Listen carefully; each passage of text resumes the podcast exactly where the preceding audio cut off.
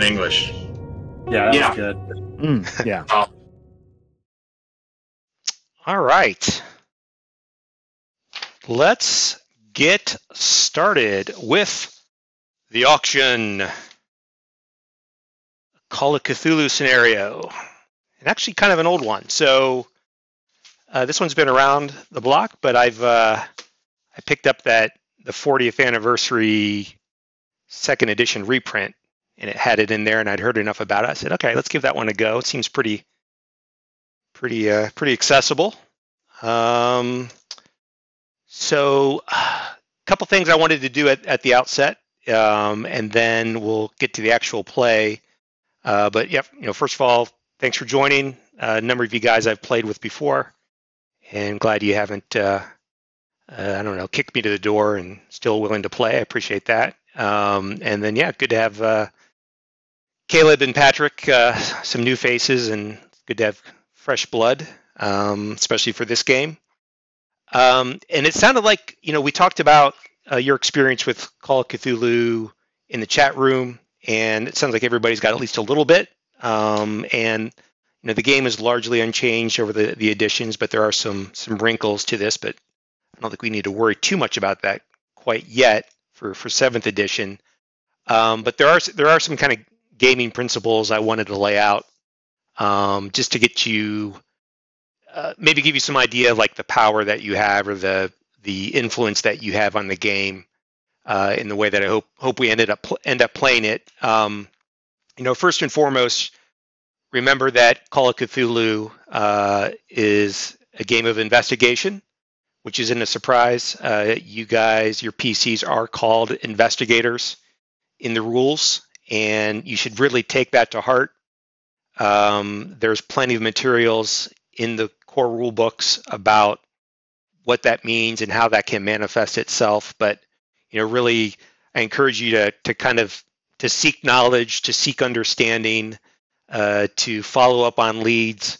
Uh, if it's a name, if it's a place, if it's a person, you know, all of those things can be followed up on in different ways, right? And um, and certainly you want to play to the strengths of your investigators, but um, you know, to go along with that, though, don't nec- What I encourage you to do is is you know really lean into your skills. Um, so as part of that investigation, uh, and just really all the role playing, uh, you know your characters better than anybody. You know your strengths as far as your skills. Uh, you don't need to wait for me to ask you to roll against, you know, your 70 in occult. You know, feel free to to kind of push it. Um, the only thing that I ask is if, if you're looking to roll against a skill, uh, and you should because that's that you know succeeding at skill rolls is one of the ways that you advance uh, in the system. Um, that's also how you get your clues and, and your information and do your investigations. Um, but I, I, I, encourage you to do that. I encourage you to uh, uh, to lean in those skills. Um, from time to time, I will call uh, for skill checks that you know maybe you haven't anticipated or thought about, or maybe it's something unknown or unexpected. But if you want to do something and if you can back it up with with one of your skills, call it out. Give me a little justification. You know, don't just say, "Hey, Ty, can I roll against occult?" Tell me what you're doing with occult. Like, tell me tell me how it fits in. Tell me how it it uh, it connects to the the skill check. What what you're actually doing. Um, and then uh, uh, tied into that skill. Um, and then maybe the last thing I'll, I'll mention, um, and I, have I've run a fair amount of Call of Cthulhu. Um, I really enjoy it, um, but one of the things that I, I I felt sometimes is that there there are missed opportunities that players um, uh, kind of fall into, or maybe just they just miss something that that they don't get to do or don't think about doing, or or maybe they know about it and they're just too hesitant about it.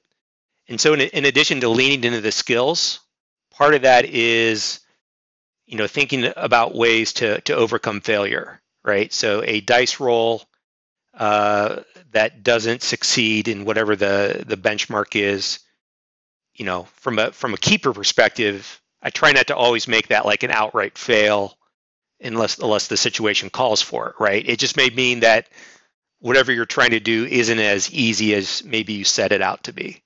Uh, um, but you do have to, as players, as investigators, you do have tools at your disposal to overcome what appears to be that initial failure. And and first and foremost is luck. Each of your characters has a luck score, and if you're not familiar with the way that luck roll uh, works in seventh edition, basically those are points that you can spend to modify your rolls. So you're shooting for a 55 and you roll a 60. You know, spend five luck points and that brings you down to a 55 and and suddenly your your failure becomes a regular success right or you can you can spend 70 points if you got 70 points you want to go from a 70 fail to an, an 01 critical success uh, you can extreme success you can do that um, but those are your points i will say that you know there are times where i'll call for luck rolls um, like if a creature is going to attack three different, you know, has the option to attack three different people, I may say, all right, give me a luck roll. And whoever, you know, fails, uh, maybe ends up being the target. Um, so the, the luck can actually be used as a kind of a skill roll as well. But yeah, spend those spend those luck points, especially in this scenario where it's probably a, a one shot uh, instead of a, a campaign. Uh, you know, don't don't hold back if you think it's justified. Um, so that's your your first tool, uh, spending your luck points. Uh, second tool for overcoming failure. Don't forget that you can push rolls, right? So in seventh edition, you roll the dice. Let's say you fail your skill check.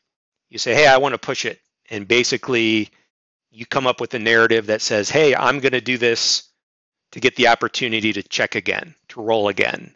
I'm going to study longer. I'm going to yell louder. I'm going to I'm going to grapple with my my kung fu grip you know whatever whatever the case may be if you can come up with kind of a narrative hook that you know that i can buy into and i think is kind of cool enough um, or justifies an additional roll you'll get an additional roll you can push it uh, there's a in that case though there is a consequence and what i'll try to do is foreshadow uh, a consequence okay well you want to study at the library longer uh, yeah, you know, if you fail, you may end up getting immersed in the work. You lose track of time and you miss work the next day and get trouble with your boss or something like that. Whatever the, there's going to be some consequence if you push and fail. You know, sometimes, oh, I'm going to jump over the river. The consequences is bigger than missing work for a day, that kind of thing. But don't forget that you can push rolls. It's it's very much a core part of the mechanics, and I encourage you to do it. Um, you can always try something else. You fail at the library, you know, go down to the police station. Uh, you can't get the police to talk to you, call your aunt who knows somebody who knows some, you know, whatever the case may be. There's always, there should often be a, a way around or another option for you to kind of pursue a similar, similar path, right? And of course, in a group game, there are other people who can try depending on the situation and things like that. Um, and then the, the last thing I'll mention is, and probably kind of unique uh, to the to the guild in a way, is I'm very much open to Samarine for bonus dice. And so one of the aspects of Samarine is that you are negotiating or uh, yeah, negotiating for leverage, negotiating for advantage.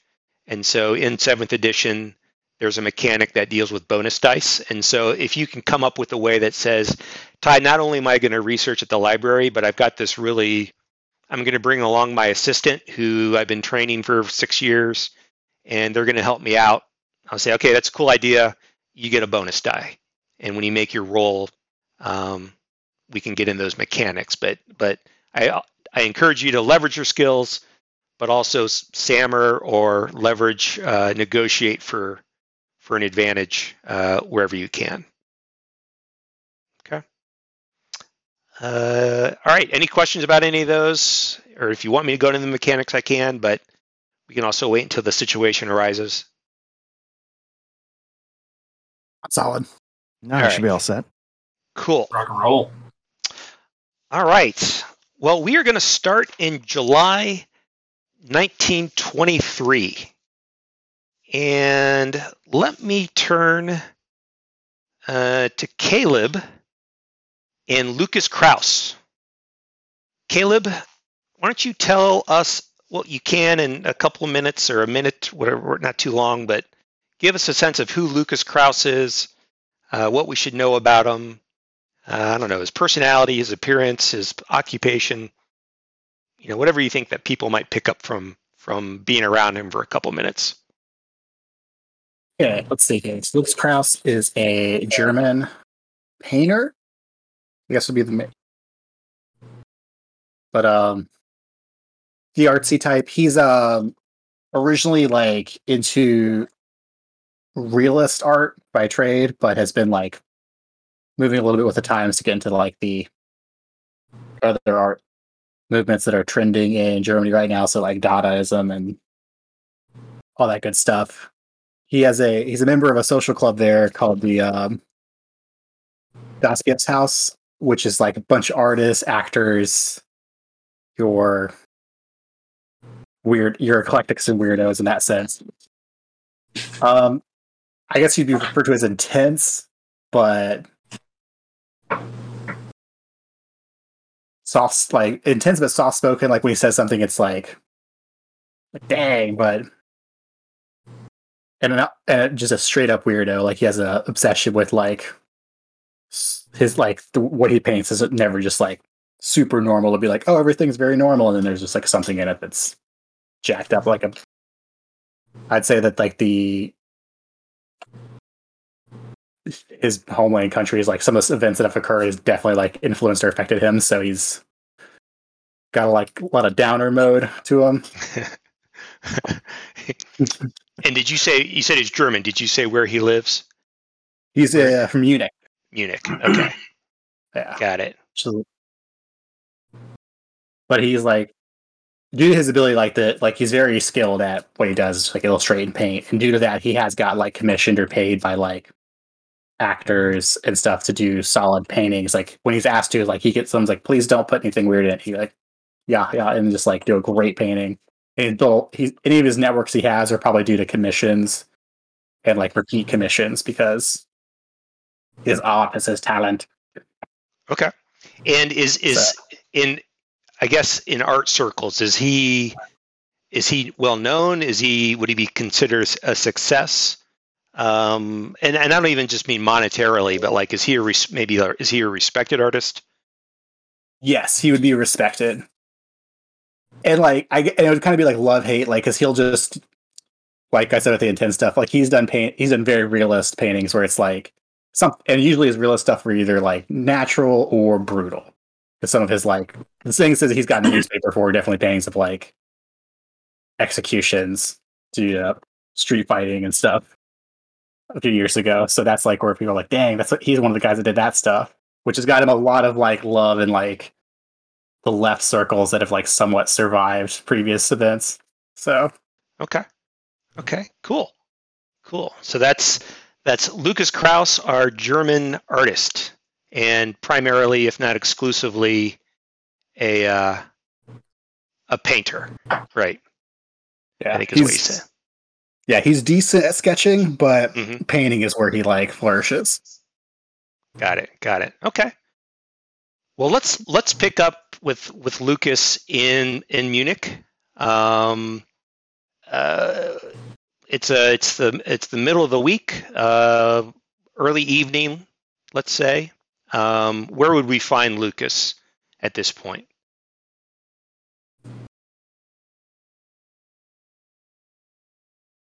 Uh, let's see here. In Munich, in the evening, he'd definitely probably be at this club. Okay. Okay. It's um. I'm trying to. I was trying to pull up what the name I gave it was. Das house Yeah, and I even looked up what Gips was, but I forget what it how it translated. Uh, yeah, I have to trust Google Translate because that's what I use. Yeah, yeah. Okay, so he's at the Das Gips Club, uh, and uh, perhaps he, he's he's standing around with some of his artist colleague colleagues and uh, shooting the breeze. Yeah, shooting the breeze, and it's the Plaster House. Plaster, yes, Plaster House. That's right. It's uh, like its main artists that are known for there are the Dadaist people, but he goes hang out there because it's more fun than like hanging out with the realist painters. Okay. Can, can I ask a quick question? Yeah, Caleb, is this place more bohemian or more cabaret or Wh- I would When say you say both- club, Uh, let me see here. Probably cabaret. okay, Um, okay, Because like it would be. Uh, I'm trying to remember exactly what those words mean. Because like in my head, what I thought is like it's for like the Dada's people, and then there's like a couple actresses and like okay. writers that show up. It's like a coffee house. It sounds more like a coffee house than a than a club. club. Like a, it's not a Unsen Cats club. It's a coffee Right. house. Jars. Yeah. Okay. Well, while you're at uh, Das Gips Das Gips house, uh, you are approached by a courier who is carrying a message. Uh, uh, Herr Krauss, Herr Krauss, Lucas Krauss. I'm looking for Lucas Krauss. I like stand up all like Ah, Herr Krauss, uh, this is for you. And he hands you a telegram. Oh, and it's I. I have posted this telegram in our chat room. And I don't know if you know how to access a chat room within a voice room. They've added this within the last couple months, Oh, I think. So, I yeah, uh, you see it? yes. Okay. Oh, cool. So why don't you read out the, the telegram for everybody, and I'll tell you what's going on. Oh, this is so good. Lucas, darling, stop. You have to come to Austria in September. Stop. I must introduce you to my friends. Stop. They've heard all about your work. Stop. It'll be a gas. Stop. Details on their way. Stop. They have money. Lady Mags. Lady Margaret Jameson, 23. Prince Avenue, London, England. Oh, I should have an English accent. We're good. Yes, the fine Lady Margaret, Lady Mags, as she likes to be called. Uh, so, Lady Lady Mags, Lady, Lady Margaret Jameson, is one of your patrons, and she is British. She is beautiful, 24, uh, and yes, at the height of the poshest of the posh, and has purchased a handful of your works over the years. Uh, pays quite well um, and kind of perhaps curious, at least in your experience, uh, seems to understand uh, your artistic bent. She's not just for show when it comes to art. Um, and so, yeah, you, the two of you go back uh, a handful of years, and yeah, she she she stays in touch from time to time. Obviously, she's well connected, and uh, you know perhaps you're looking for a sale and um, uh, yeah, she's invited you to uh, Vienna or Austria. It says here, but you later find it to be Vienna uh, in two months' time. So about two, you know, it's middle of July, sometime in uh, I think September 13th is what I have. She, yeah, uh, later in the week you get a, another package. In that package is a letter uh, telling you about a an auction house in Vienna to to go to um, on September 13th. Uh, there is a brochure um, that has the listing of the items of the uh, in the auction house exactly. Um, and uh, yeah, you've uh, you've got two months to make your plans to head to Austria, and I hope you decide to go. It'll make the game much better. Okay, like. All right, and you can share that message with your friends. Uh, trying to think about anything else I need to tell you about Lady Mags that you may know. Beautiful, rich, connected.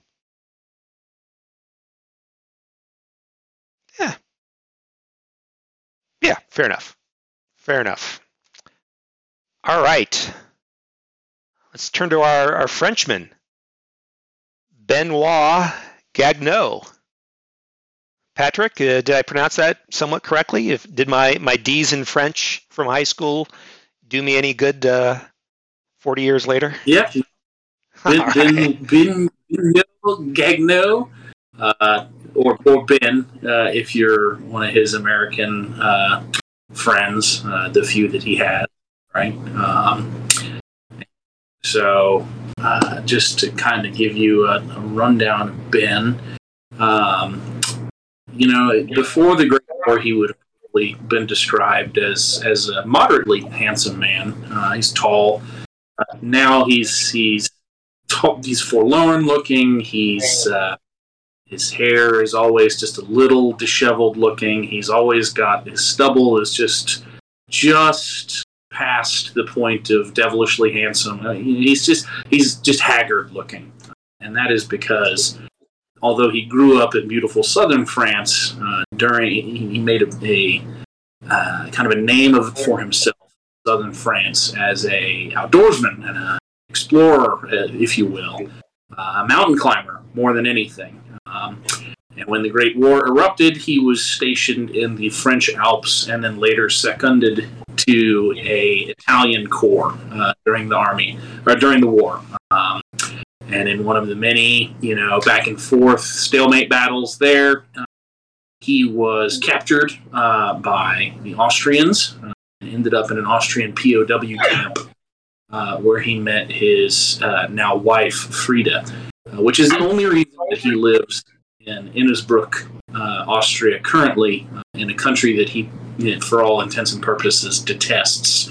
Uh, being being you know uh, a member of the PO of the few POWs to come out of Austria, uh, but he stays there for her, right? Uh, and he continues his you know it's a good country to be a, a mountain climber in, right? So and that's kind of what he does these days is he takes tourists, uh, preferably wealthy tourists, up mountains, uh, guides them, and uh, you know, uh, other than that, that's that's where he's happiest, right? Is outside uh, on these mountains uh, where he's away from people, especially Austrians. And and his clientele. You told me uh, as we're getting ready a little bit about his clientele. Who does he typically take on these adventures, these mountain climbing adventures? So it's it's twenties, right? It's the Roaring Twenties. Everybody's, you know, the, rich, the rich uh, of of Europe are, you know, they're they're looking for th- something to do now, right? They're they're looking to say, ah, I've conquered that mountain, or ah, I've I've climbed that mountain. It's all one big kind of pissing contest between, you know, various wealthy Londoners, various wealthy uh, Italians, Frenchmen, uh, just to say, oh, I've I've I've conquered that hill, or I've done this, and put that feather in my cap, uh, which is you know it's a little disgusting uh, to Ben, uh, to Benoit, but uh, you know he does it because he's good at it, and it, it allows him to continue to be out in in the mountains that he loves so much. Wonderful, wonderful. And I'm sorry, his his wife's name Frida, Frida. That's right, Frida. Okay. Um, and I forget where Innsbruck is, but I don't know if it Yeah. matters. I mean, I know it's Just Austria, on- like where. pretty much just on the border uh, with southern uh, present southern Germany, um, right there on the edge of the of the Alps. You know, right where Austria lost territory in uh, at the end of the war. So Got it. Got it. Okay. So yeah, you're. Let's say that you are you're in Innsbruck, uh, in Innsbruck. That's hard to say. Um, and you are perhaps at home with Frida, uh, in between adventures, uh, in between clients and, and mountain climbing, and a bit of a break. And there's a knock at the door. the Frida, darling, will you will you get that? uh, certainly. Yeah. Yeah.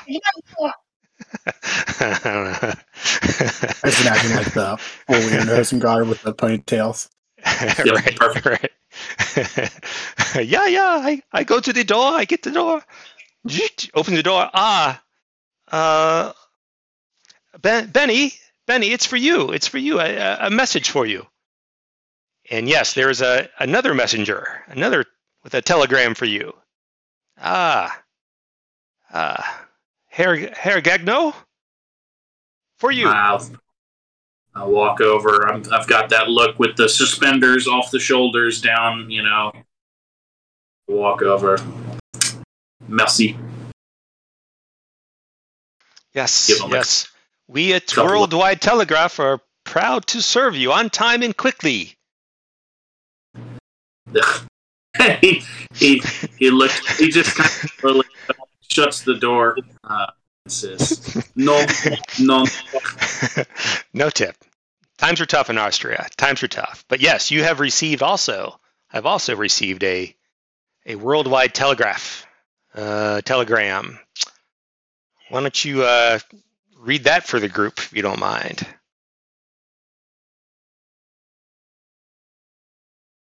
Uh, Benny, stop. Your good friend Darnell could use a hand. Stop. Can you meet me in Vienna in September? It is an opportunity too good to pass up, but I may have upset the wrong people. Stop. I could use some backup from someone I can trust. Stop. Details under another cover. Stop. I know I can count on you to stop. Daniel K. From Daniel Colson, 847 Den Svenska Gata, Stockholm, Sweden. Yeah. So so Darnell Colson, you remember as a young, wealthy client of yours from Stockholm, Sweden. So you took him up. Uh, well, maybe let's say maybe a year ago. Long long enough that you you hadn't necessarily forgot about him, but you haven't been regularly in touch. But you do remember him to be a, a charming young man. Um, certainly had the airs of of of of wealth and certainly played that to his advantage when you're around him, but not not in a um, offensive way, but perhaps appropriate for the time. You know, somebody of a, a social standing uh, higher than yours, um, but certainly also could afford your your um, professional services when it came to um, the mountain climbing and you got along. You were friendly with him. Um, you know, you are only a handful of years older than him, about five, six years older. Um, you know, p- perhaps there was a, a little brotherly connection uh, that that that came about, but you remember fondly uh, about him and remember him fondly, and uh, yeah, uh, and perhaps that's uh, enough of an enticement to get you to go to to go to Vienna in, in a couple months. Okay. I would uh, I would take the, the telegram and, and hand it to Frida, and uh, I would I would step outside. You know, Innsbruck is very idyllic, so I would step outside and I just kind of holler over my shoulder, "I'm going for a walk," and uh, you know, kind of go walk by whatever stream or whatever is close by, and knowing that I'm gonna take the take him up on the guy on this. Um, what was there anything? He's he's my age. Do I remember him? Uh, did did he serve in the Great War? Was there some kind of connection there? Did he uh, or did he did Daddy's money pay for him to not go to the Great War? Um, you know, I'm just just curious on that. Yeah, yeah, I'd, I'd be hard pressed to know what what Sweden's role was in World War One or not. But regardless, no, he he's served no military time. He's he seems to be uh, just a young man uh, taking advantage of his family's wealth uh, and and seeing the world. Yeah, yeah, yeah, and that puts money in your pocket. And and certainly uh, within a couple days you get another uh, another delivery, another package, and in that package is the the auction uh, catalog, um, instructions on uh, how to get to the House of Osberg uh, in Vienna, the the auction house, the House of Osberg, uh, on September 30, 13th. Uh, uh, so in a couple months' time, in the evening, let's say 8, 8 p.m. local time, and yeah, not too far of a journey for you, but uh, that's that's kind of what lies ahead for you. All right, Art. William Gast, what can you tell us about our young dilettante? Well, first, I just want to say my family was off to the side laughing at me for how I look. So, um, um, but yeah, so William Gast, you know, Patrick, you mentioned that you're disgusted by a certain type of person. I think I'm that type of person. Maybe. Um, I'm not I'm not Carnegie, I'm not JP Morgan rich, I'm not uh, Rockefeller rich, but my family comes from money in uh, 1920s New York. Um, I'm smart. William Gast is smart, but he never applies himself. So he was smart enough to get into the Harvard education his father bought for him, but his father still had to buy it for him. Um, that money got me out of seeing action in World War One. I ended up becoming sort of like an aide de camp or something to a connected, you know, mid-level officer, so I didn't really have to do much. Um, and basically, you know, what I wrote down is that, uh, you know, I, I can't stay interested in anything for more than 10 minutes. So my parents are trying to push me and trying to get me to actually apply myself because clearly, as my parents, they can see my potential. But uh, I just don't care because I don't have to do anything. Um, so my my, uh, you know, I thought I would start being a collector because that sounded like it'd be a fun thing to do. Uh, but art bored me, and so I've sort of now started thinking more about collecting more along the lines of the occult because I figured it would probably annoy my parents more. Um, but yeah, you know, as a 30 year old man, I probably should have found a partner, you know, maybe married for for name and uh, even you know taken a mid level executive job at my father's company, but I just couldn't even be bothered to do that. So um, so yeah, so that's why I'm sort of like in in some other games we've had this expression of pop collar douchebag, and that's that's what William Gast is. Um, so yeah, so that's that sort of covers it. He's he's single. He's you know he's got his posse of friends that probably glue onto him a little bit because you know I spend money.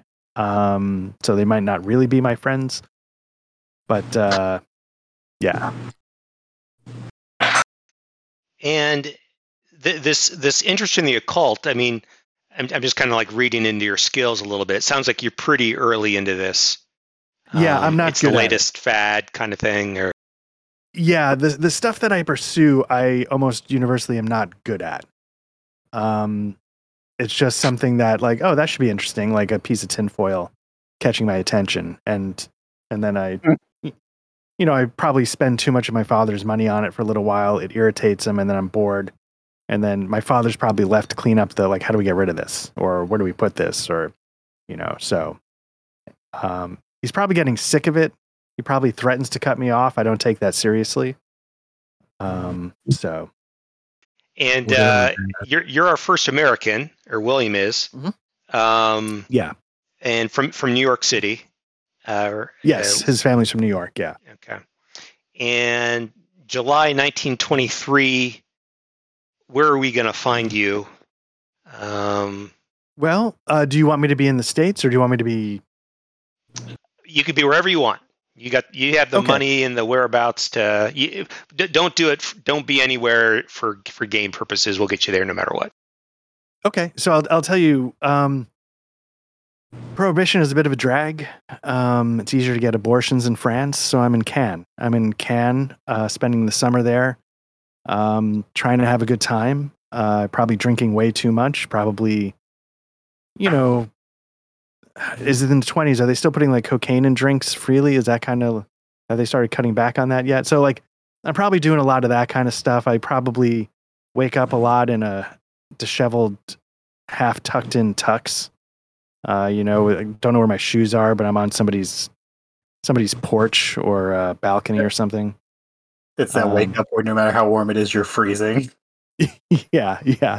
So yeah, I pictured myself in Cannes in France in uh, French Riviera, getting away from my parents and getting away from uh, the abolitionists and uh, wanting a drink. Okay. Yeah. Let's let's have you at kind of one of the the, the nicest hotels in the area. Um, maybe just a little bit outside your reach. Uh, but but you do have to keep up appearances, and uh, perhaps it's helped your game uh, to some degree. Um, and uh, let's see, the 1920s. Uh, let's have okay in the French Riviera. So you get a knock on the door one morning at the, in your hotel room, um, and you know that there is a concierge that that works your floor. That you've Jean Paul uh, has been attending to your needs. Uh, he, he's almost not really a wingman, but he has been one who's been able to facilitate uh, your needs. Um, uh, you know, giving you access to the best booze, uh, introducing you to the right circles of of of, of people, to introduce you to the uh, the, the most beautiful, uh, wealthy women who are also visiting. Um, so he's he's he's been a, a good uh, you know for what you're looking to do. He's been a good help. But yeah, it sounds like he's at the door. Oh, Monsieur, Monsieur Gast, telephone for you. Telephone for you. and I'm I'm coming off like a five alarm hangover, and so I sort of shuffle to the door again, like you know, still half in my tuxedo from last night. It's probably like two in the afternoon. I should have been up and about way before now, but um, yeah, no, I open the door and I'm. Is it is it my father? Is he? Is it about the the money he's supposed to wire me? Uh, no, no, no. It is uh, it is a, a, a Monsieur Emerson from uh, from New York, and he, he kind of pulls the cable that the, the phone is attached to and kind of lines it against the wall and puts the phone on the desk and hands you the receiver. Yeah, and so I just sort of put the. Oh my god! Uh, would I know this person, or is this person a stranger to me? I don't know. You gotta gotta answer. Uh, uh, if I know, what does he do? If he, Give I me- was gonna gi- say, I'm, I was gonna me- say, Jesus Emerson, what do you? What time is it? Gast. Gast. it's Arthur. Arthur Emerson. Yeah. Okay. Oh, so, yeah. so now you now you recognize the the name and the voice of of Arthur Emerson. Arthur Emerson runs Emerson Imports.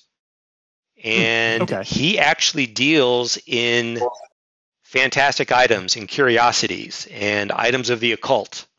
And so for the last couple months, he has been one of your primary contacts uh, in terms of hunting down the the rare and the obscure, and also Okay. inform, informing your taste.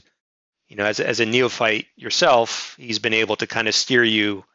Oh no, the good stuff's over here, and the the bad stuff's over here, and this is junk, and then this is, you know, he he sells the good stuff, of course.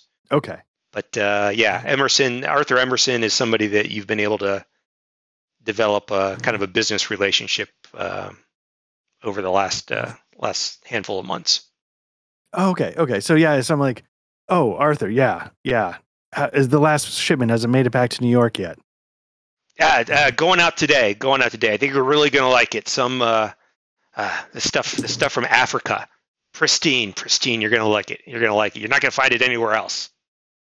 Oh, perfect. And just just make sure you get all of the invoices to my father's company. Um, Right. Just make sure all of them go over there. Right. And right. Uh, Uh, what's your father's company's name? uh, let's call it. Um, that's a good question. Gast Steel. He'll be in the Gast steel, Steel. business. Ooh, wow. Hell yeah. So he's not Yeah. like a he's not a Carnegie. Is that Carnegie? Was he Steel? I think so. Yeah. Carnegie, yeah. Um, yeah, so he's not a Carnegie, but he's like, you know, four levels below. Wealthy, Yeah. but not uh not the main guy. Yeah, yeah, absolutely, it'll it'll go straight to straight to his office. It's worked in the past. Uh, Perfect. And um how the the warehouse that we have uh, near the Brooklyn Naval Yards, are they do we still have room or do we need to get a second one? Should we send an invoice to my dad's company for that as well? Uh, yeah, I, mean, I think the way this is going, it probably wouldn't hurt to have more room. Uh, these particular items aren't too big, but yeah, I think uh, I think I know where you're going with what you're looking for. So yeah, onto the bigger stuff. I I think that's fantastic. I'm gonna gonna get a very so to this point, like while I'm interested in it, I have the expectation that I will succeed and be good at it, even though I'm not gonna try. So right now I'm gonna be like, absolutely, like this this uh collection's gonna just and also I'll be a little crass, even though it's just gonna take a shit on the Met. yeah. Um, my goal is to take a shit on the. Can you get us? Ah. Can you get us there, Arthur? I want to shit on the Met. Can you do that? Yeah, yeah. Oh man, they're gonna hate you for this. This is great. I know, I love it. No, That'd be perfect. I'm here for you. Whatever, whatever you need, whatever you need, William. Uh, speaking of which, uh, hey, I'm onto something. I'm onto something, something I think you're gonna like. Um, but it's it's not for me. It's not for me. I got I got a line on, as far as I can tell, like a top collection of occult items that are going up for auction in a couple months in Vienna. Um, I mean, this what I've seen the catalog. This is some primo stuff. Now, my problem is those aren't my circles. I can't get in there. I, I this was I got this from a friend of a friend who who did me a solid, and uh, you know I thought you know you've been good to me the last couple months. I think that maybe uh, you, uh, you know, your circles, your money, your interest. This is something that uh, uh, uh, I think would would suit you just fine, just fine. There's some great items in here. You know, if I were you, with your money, your interest, your time, I get your ass to Vienna in a couple months, and yeah, I Cannes make the right. I can make a couple introductions. I think I can uh, get you the invitation through my friend, and uh, yeah, make it happen. But uh, let me send you some information, and uh, you can you can decide for yourself. But look over the catalog. There's a couple things I think you're really going to like, and uh, if it goes well for you, just remember uh, your buddy Arthur took care of you. All right. Vienna's not as warm as can, but the women are just as beautiful. So sounds like it could be a good place to go. All right, all right, all right.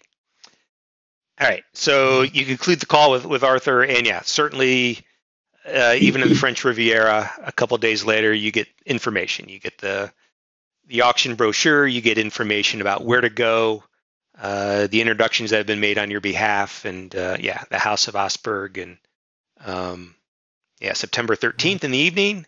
If you're interested, uh, the special auction of occult paraphernalia will be happening. All right, you said September 13th, right? Yes, I think I did. Yeah, September 13th. All right. Um, so let's finally turn to Hollywood and Bernard Hicks, our museum curator. Hollywood, Gentlemen, can you tell good us evening. about Bernard? Uh, I'm Bernard Hicks. I work for the uh, New York uh, History Museum, the Natural History Museum. I've been there for a number of years now. Uh, I curate the Roman stuff. I do have a bit of an interest in the occult, although it is just sort of maybe a passing phase at the moment. Uh, I'm tall, 6'1", not quite as big as others I might know. Um, at times I'm awkward, a little gangly. Uh, my strength would mostly come from my size, but I'm by no means a strong, strong man. I'm smart, but more book smart than street smart. I'm not really a religious man. Uh, I'm a man of science and history. And uh, but I don't look down on people for their beliefs. I believe everyone should have their own beliefs, and, and, and that is what makes us all unique and strong in our own world. Uh, what I am interested in is history and science. Um, I uh, have done some work for a private collector, but I mostly am intrigued uh, by curating stuff for the museum as I can. And that was the New York City Natural History Museum. Indeed, sir. Yes. I've been there for, I believe, nine years and four months now. All right. And July. Are, are you married? No, sir. I'm married to my work. Thank you. I see. I see. Nice. I see. Um, and Ju- July 1923. Uh, where where can we find? Uh, is he a is he necessarily a professor or anything? Is he? Let's see. What's his? No, no, I, I would be at the museum, of course. Right, right. But just even by background, um, education 80. Eh, I mean, if you'd like to, you could have a doctorate, but you could also be just really smart and educated. I've always been interested in archaeology, history, um, uh, things of that nature. Uh, I could probably appraise something fairly well and, and do a good job at it and know what it's worth uh, because of my, uh, you know, my history. I, I know a little bit, little bit about anthropology. I did do some digging uh, in Pompeii, uh, and uh, I, I've sold a few pieces to a private collector uh, named Jameson McCoy. Perhaps you know him. The Jameson McCoy. Indeed, sir. Yes, Jameson. McCoy. Wonderful, wonderful. The Um, worst. So, in July 1923, where would we find uh, Bernard? Probably in my very cramped office, uh, surrounded by books. uh, taking a look at uh, some old historical, t- uh, probably examining some coins that have come from uh, an early Roman period. Okay. Checking them out and cataloging them, I'm sure. Um, well, at, in your office, at your desk, uh, it's a it's a sweltering day. This one is Uh, a very odd one. yeah, quite good condition as well. Yes. Um, all right, yeah, makes sense. New York It City. is hot here, isn't it? It is. It is very hot. Oh my gosh! It's a sweltering July day, and your phone rings. Bring, bring, bring. Hello? Ah, Bernard. Yes? Ah, it's Walker. Walker. George Walker. George! How are you, my friend? Ah, doing well. Doing well. Ah, the, this heat is terrible. Wouldn't you say? I couldn't agree more. sir. Yeah. Yes. Ah. Well, good. If I if I could if I could trouble you for a moment of your time. Oh, of course, sir, of course. All right. So George Walker, you know George. Uh, he's not a curator, uh, but he is a uh, a staff member of the Smithsonian. Uh, you've come across in your museum circles. Um, he's on the business side, though. Um, he's he's maybe perhaps on the collections side. You know, out acquiring items. Um, and you know that that he's the one who has access to the money that the Smithsonian can can can throw around to acquire the items that that that it wants. So your your relationship is largely professional, pleasant enough guy, but uh, um, you know you don't necessarily have a personal relationship beyond that. So that's how you that's how you know George Walker. Uh, uh Bernie, Bernie. Uh, Yes. I've got a proposition for you. I'm sorry, I, I can't hear you. Proposition, I said. Proposition. The, the Smithsonian and I, we have we have a deal we'd like to make. We have something we'd like to propose to you in the the History Museum. A, a deal for the Smithsonian? Yes, yes. Well, we, we we'd be in it together in a ways. Well, go on, man. I'm waiting. Okay. Well, here's the deal. Um, we've been working quite hard to expand our collection of, uh, let's say, unusual items, uh, Hmm. things that we don't often get the chance to exhibit uh, across our our museums. And uh, uh, wow, I got to tell you, uh, we've got a lead on a, a hot number of items. But uh, you know, once the Smithsonian gets involved and people get wind of it, uh, sometimes we have to dig deep. So I- I've got I've got a proposal for you, and the museum. Okay. One, one moment, please. Marjorie, put that vase down. Yes, down. You don't. No, you don't know about it. Put it down. I'm sorry. Go on. Oh, is that Marjorie? Is she still working for Yes. you? Man, it's been decades. He is still working for me. Yes, still just as curious as ever. Down. Well, here's the deal. Here's what we'd like.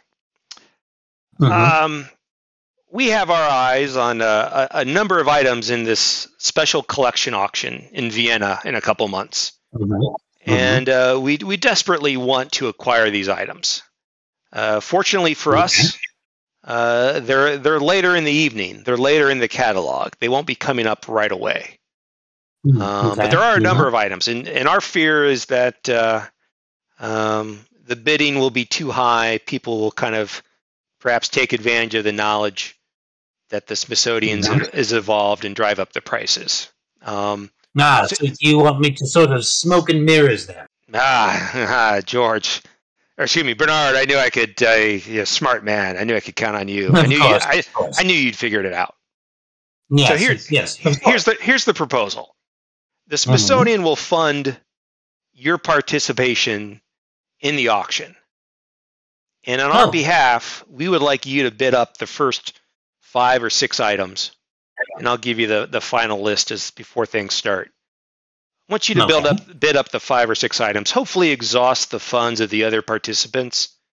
And then we can swoop in later and and uh, uh, you know get what we want Now, now here's what's in it for the museum, the history museum. Okay. Yes. First of all, not only will we fund uh, the items, but you will be able to keep the the items that you win among that initial lot. Right? Oh. If you win four of the first five, you can keep them for the museum gratis from uh, from the Smithsonian. In addition, uh, we will lend out a select number of the items that we win to the museum for a period of time.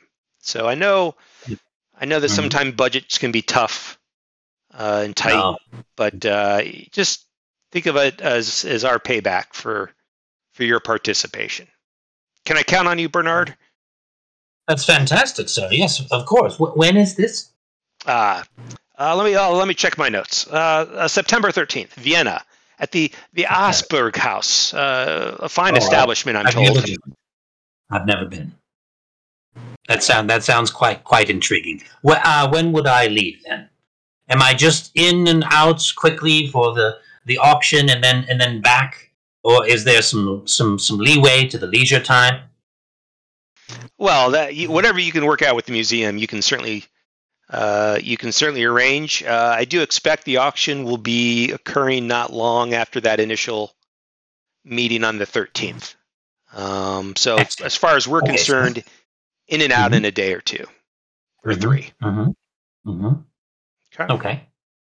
Um, here, I'll I'll I'll have uh, I'll have uh, Frederica get some information over to Margie, and uh, uh, you guys can work on on travel arrangements. Okay. That sounds fantastic. Thank you. Ah, that a boy, that a boy, Bernard. I knew I could count on you. Talk soon. All right. It's just it's a pleasure speaking with you as always. Sir. Ah, yeah, yeah, yes, yes, yes. Okay. Click. Goodbye. All right. And yes, in the next couple days, it was was it Margie or Marjorie? Who's your assistant?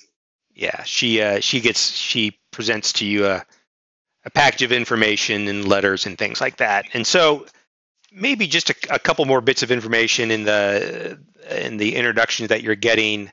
Um, you you are asked in the letter to to make a call to the uh, which is the auction house in Vienna, on the 13th of September.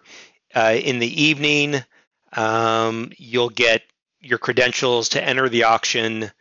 Uh, you'll arrange any financial transactions or credentials for financial uh, needs that you have. Letters of credit will be approved and, and things like that. Um, and then ultimately, you'll also get the exact time and date um, uh, of the auction. Okay. Um, let's maybe talk briefly about what you know about Austria, right? And perhaps even uh, Benoit is, is is perhaps a little bit more in tune living in Austria, but Austria has really taken it on the chin after the war. Um, you know, we're only a handful of years out from it.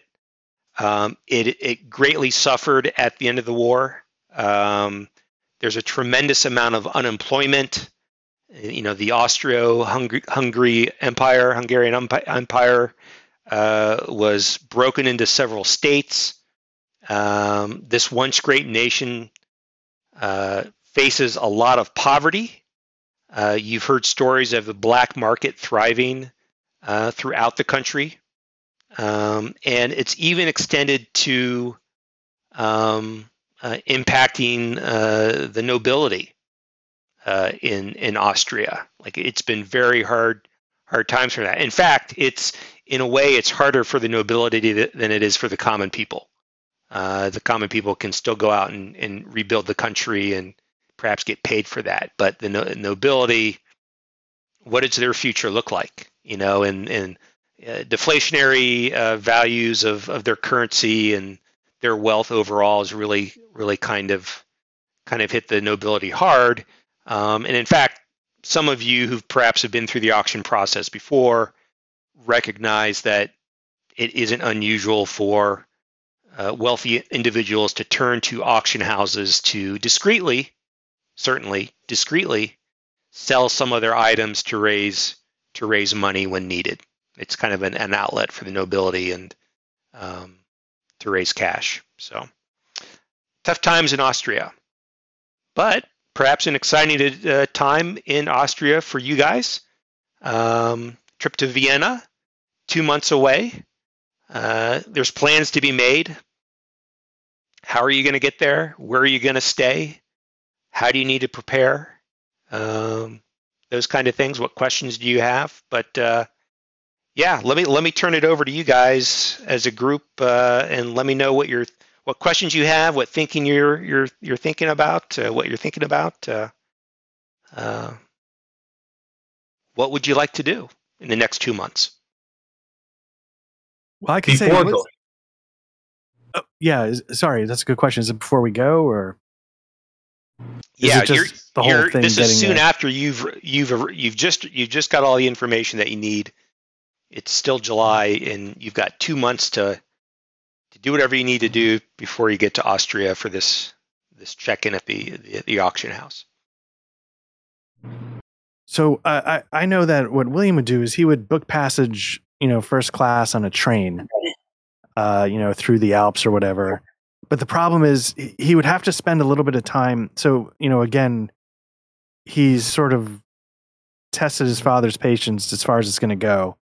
So what William's ploy is he, as the only child, he gets his mom to argue on his behalf. He's uh you know, I'm I'm the little prince that can do no wrong to the mom. So I say like, mom, you know, dad's being unreasonable, and you know, she's like, you know, Charles, what are you doing? You know, give the boy, you know, let him pursue. You know, she's sort of like an enabler uh, to my wasting my life, um, because she keeps hoping that uh, the next one's going to be the one that catches on and makes me respectable. So yeah, and then I guess I would talk to, uh, I would I would be sort of passing a lot of this information off to Arthur Emerson uh, because I guess I, you know, I could learn about this stuff, but I'm not going to. So I would let, uh, I'd be like, Emerson, you know, like, what do you think? And I would start a dialogue with him. And, you know, when he's talking to me about it, I'm, I'm earnestly interested because in my head, this is how I'm going to turn things around and, and make it. But as soon as like he leaves the room, I'm back to like pretty girls or drinks or stuff like that. So I would be booking passage, making a case to get another, you know, pile of money from my dad, and then handing off the heavy lifting to uh, Arthur Emerson. Okay. Uh, why don't you give me a, a credit roll, Yeah, definitely. This right? is Credit rating roll, I should say. terrible rolling comes in. Okay, so I've got a credit rating of I thought it was 60. It's a skill. Uh, credit rating 65. Mhm. Um, and I rolled an 11. Okay. Yeah, which is going to be a uh, it's going to be Less oh, it's going to be extreme uh, extreme success. All right. Yeah. Yeah. Uh, your your mother's arguments in your favor with your father go very well, and uh, you you you kind of leave the situation flush with funds, uh, flush with freedom, and yes, a a a booking on the. Uh, I have to check my maps. I've got them around here somewhere, but you might be on the Orient Express even, uh, or a leg yeah, a, a leg of it. Um, Yeah. There's, there's different routes that go through different parts of Europe, but uh, yeah, we'll have one go through. Um, you say Nice? Are you in Nice or the Riviera? Uh, Or I was in the? French Riviera can, Riviera. but I can Can, get to whatever can, town. Yeah. Yeah. close enough. Maybe even just a, sh- a short cottage ride, uh, uh, cottage, uh, Carriage. carriage right away uh, to the next town or something. A car ride Yeah, for you, uh, a, a wonderful True, car probably ride. get a car. Yeah. Okay. Uh, yeah, you've got uh, you've got your your trip planned. Uh, anything else you'd like to do as as the the date approaches? and you, Um, and you you mentioned Emerson and passing along information to him. What what inf- type of information were you passing along? Um. Oh wait, he's the one that gave me. Is he the one that gave me the packet? Yeah, yeah. So Oh, Emerson okay, is so the I wouldn't need to give it. yeah. Uh, so I would ask him like, you know, I'd ask him like, you know, so what are you thinking about this, or what do you, you know, and I would try and, you know, mention some of the things I found interesting, but Mhm. uh, he would probably either correct me because he's kind or just sort of nod and ignore me because he knows I'm an idiot. Um, but uh, yeah, I guess we would make. I guess we would talk about that second warehouse. Uh, talk about that shipment that was making its way over to New York, Mhm. um, and then you know start maybe planning a little strategy about this auction. and What might be worth?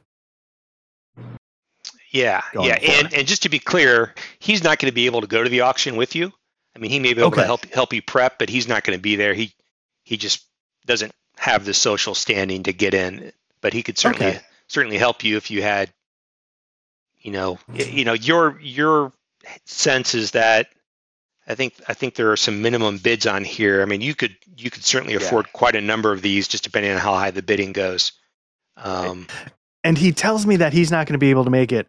I don't hear that, and I keep assuming he's going to be there uh-huh. um, because I don't hear what people tell me. I just hear what I want to hear. Uh-huh. So he's yeah. like, "No, I, I can't." I'm like, "Yeah, yeah, yeah, of course, Yeah. yeah." So well, I'll meet you there, and, we'll figure it out once you get to Austria. Yeah, now William, I'm not I'm not I'm not going. I'm just not I'm listening. not going. You you're going. That's yeah, uh, absolutely. right. Okay, good. Good. So it's decided. Right, yes. Yeah. I- Fantastic. okay, so no, I'm I'm not going, William. so I'll see you there.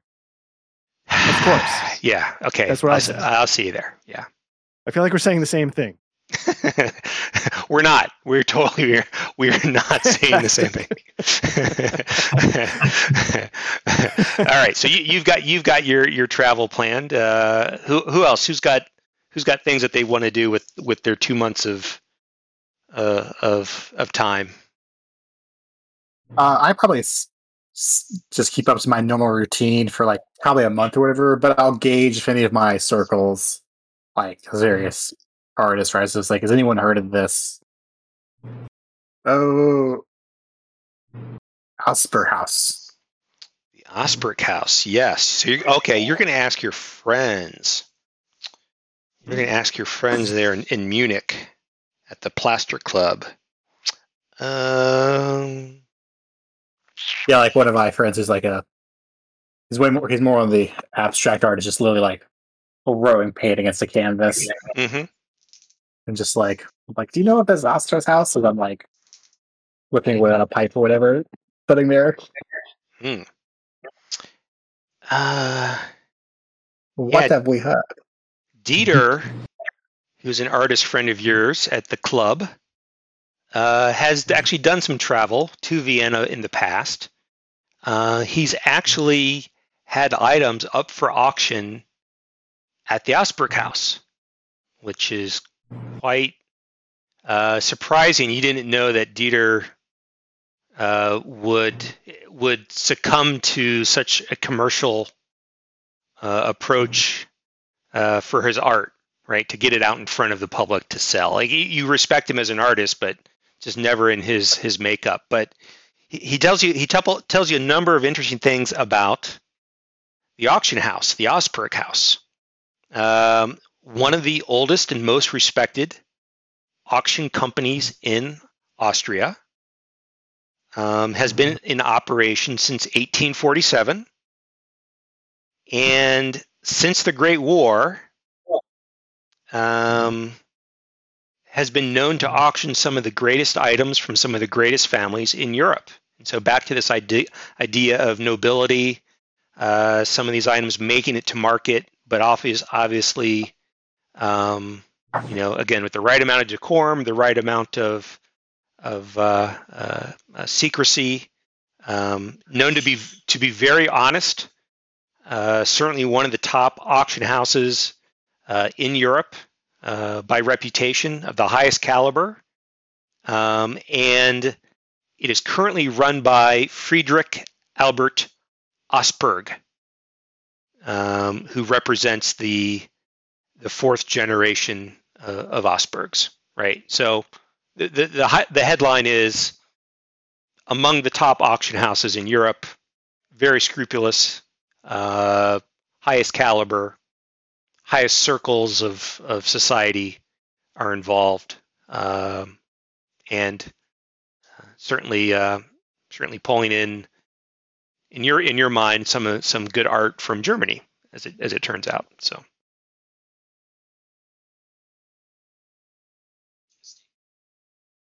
Then like second half of my month, I'll get up. For me, it's probably easy travel there. I'm just going to take train from Munich to Vienna. It's kind of mm-hmm. a straight shot across and um, I'll pack like a the way like um, Lucas like Jr. looks. It's like he's well dressed, but not clean cut. So it's like he'll have like a dress shirt on, but it'll be like this or something, like it Mhm. constantly. So he's like he knows what he's got to do, but he's not very. He's chaotic, and I have like a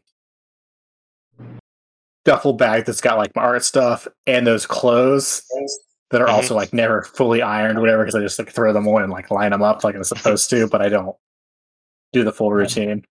Okay.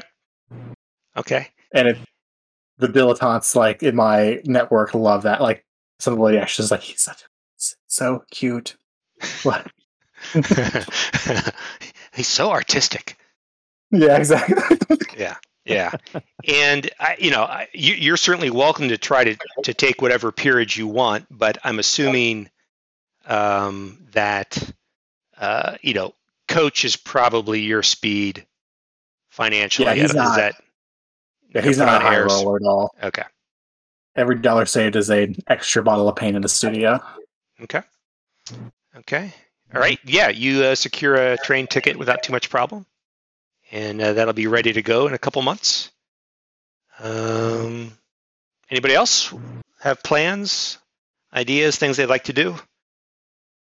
Yeah, I think uh, I think Benoit would have he would continue taking his usual clientele up uh, up the mountains, but I think that that includes some of that uh, some of the Austrian, you know, man-child nobles that are you know not as wealthy as they once were, um, and you know I'm not much of a not much of a you know, I'm not. They, they don't hire me for the company, uh, but I am. I'll probably keep my ears out for any kind of over the next couple of months of mountaineering uh, with this this upper echelon clientele. See if anybody is talking about Augsburg House, or see if anybody you know see if anybody is is talking about any kind of strange. Not Osberg House because uh, uh, Colson didn't tell me about that, but see if any see if anything strange is going on in Vienna. See if anything uh, any kind of evil is coming. Uh, while you know, I probably would reach out to uh, you know Colson. I'm sure came with a couple of his you know buddy buddies from from Sweden. Uh, I'm sure I have some of their contact information. I'd be writing writing letters to them to reach out and say, hey, you know. Uh, has anybody heard from Colson? He reached out to me uh, to, to, to you know just just crossing T's and dotting I's, right? Um, and that's you know that's but other than that, business is I think. Okay. Uh, give me. Go ahead and give me a roll. I'm gonna. I'm gonna cross check it against your your no, your your your no and your um your luck. Okay. Uh, one second. Let me grab the other dice here. Uh, so that is a eleven. Oh, goodness gracious. Yes. Um, you are working with a, a, a couple from England. Um, so a, a, a, man and his spouse, a man and a woman. Um, you're taking them on a hike, and uh, you you strike up a conversation with them, and yeah, the the discussion turns to auctions and Vienna and Osberg House. And at the mention of the Osberg House, uh, Sir Winston's eyes get wide. He goes, "Ah, the Osberg House. Yes, yes. Ah, uh, wonderful place, wonderful reputation, but but uh, it comes with a couple of strange quirks, from what I'm told." And you uh, you perhaps pry a little bit into that, and he tells you the the stories that that it's it's it's not necessarily a secret, but perhaps not widely known that the Osberg House, um, when when a large enough private collection uh, is brought to the auction house, um, they are known to hold special collection auctions, and especially special collection auctions that deal with items from the occult. Um, and you know, for as difficult as it is to get in to the normal auctions, these occult auctions or the auctions for the occult items are even more restrictive. Um, they're you know invitation only, uh, no gawkers, no gossipers, um, only the the finest clientele, and and those who have a reputation with the auction house themselves uh, to have a, a serious interest in in the, these types of items, right? So even more exclusive and selective than than uh, their normal auctions. But yeah, uh, Sir Winston, uh, you know, it's like, yeah, gosh, you know, I, I hadn't heard about that in in a long time, but yeah, they certainly, uh, they certainly uh, uh, know their clientele almost better than anybody else. Um, you know, anybody who goes there will will be dealing with the the the, the most upper of the upper class. Um, but if you've got that much money and time, then I suspect you would appreciate those those rare and unusual items. Now, did did Coulson strike me as somebody with that amount of means, or is this would this be kind of a, a uh, w- w- yeah, just would would he strike me as somebody that had that level of, of opulent wealth to be able to, to to be on the list? Yeah, yeah. Uh, his his wealth and his family's wealth, you've come to understand as vast, Gotcha. vast, Not worth counting, beyond, beyond counting. Fair enough. Okay. And then, uh, as far as travel goes, I think I would just come as I go as I come, and and uh, you know, Innsbruck is is fairly close to Vienna, so it's probably not even a not even a regional train. It might even be a local train. So Mhm. just just bumming it and coach. Uh, you know, a quick kiss on the cheek to Frida, and uh, I'll I'll be back in you know a couple of couple of days. Uh, Okay. And and off I go. Okay. Uh, Bernard. Plans? Yes. Um, above table. Yeah. May I may I comment on items? May you comment on them? What do you mean? Yes. Sure. Yeah. Whatever you. Great. Okay. Um, Marjorie. Yes. I, I understand that the uh, lot, now George George had asked me if I could uh, bid on the first five uh, items. Uh, they're going to uh, support me doing this, and um, I know some of them might uh, be interesting for uh, the museum. Uh, the Egyptian Ankh certainly would would go well. Um, the manuscript of Beth Elohim. Do you know Oh, you do? Okay. No, I I didn't know that's a uh, a temple in Brooklyn. Oh, did you? Was he a nice boy? Okay. Well, you don't have to say anything. Um, I, I'm interested. What would we do with the magician's Cossack? No, no, no, not a Russian horseman. No, no, it's like a robe or something that a magician would wear. Would that be something that that we would be interested in? Could you talk to Mr. Wilson about it? And, okay, fantastic. Um, Hand of Glory is quite disturbing. I couldn't imagine where we would put that. That's a yes, it is a hand, a human hand. Yes, uh, something about candles, reportedly made from rendered fat. I, no, I, I find it quite disturbing as well. I don't know why I would want to. I'm not saying I want that. No, no, you're misreading what I'm saying. What I'm saying is, I don't think we would want that. You don't believe that Mr. Wilson? No, I didn't think so. Okay. The African fetish? Uh, well, I mean, you remember what happened the last time. Yes, you're going to have to be careful with this one, I'm afraid. I- I'm sure this would go good uh, in, the, in that section. Indeed. Mm hmm Okay. I mean, there are a few useful things here, but uh, other than that, um, this whole thing has me flummoxed a little bit. Well, it's not that I'm worried about going. No, that's not what I said. I said I'm just a little bit. Okay. All right, good. Okay, then you go talk to Mr. Wilson about it, and and and I will. Uh, we will get back to each other. Okay, thank you. And then yes, have a good evening. Yes. And then he goes back to doing his stuff. And so that's a little. Uh, Yeah. So Wilson is an, is another staff member, curator there at the museum, perhaps. indeed. Yeah.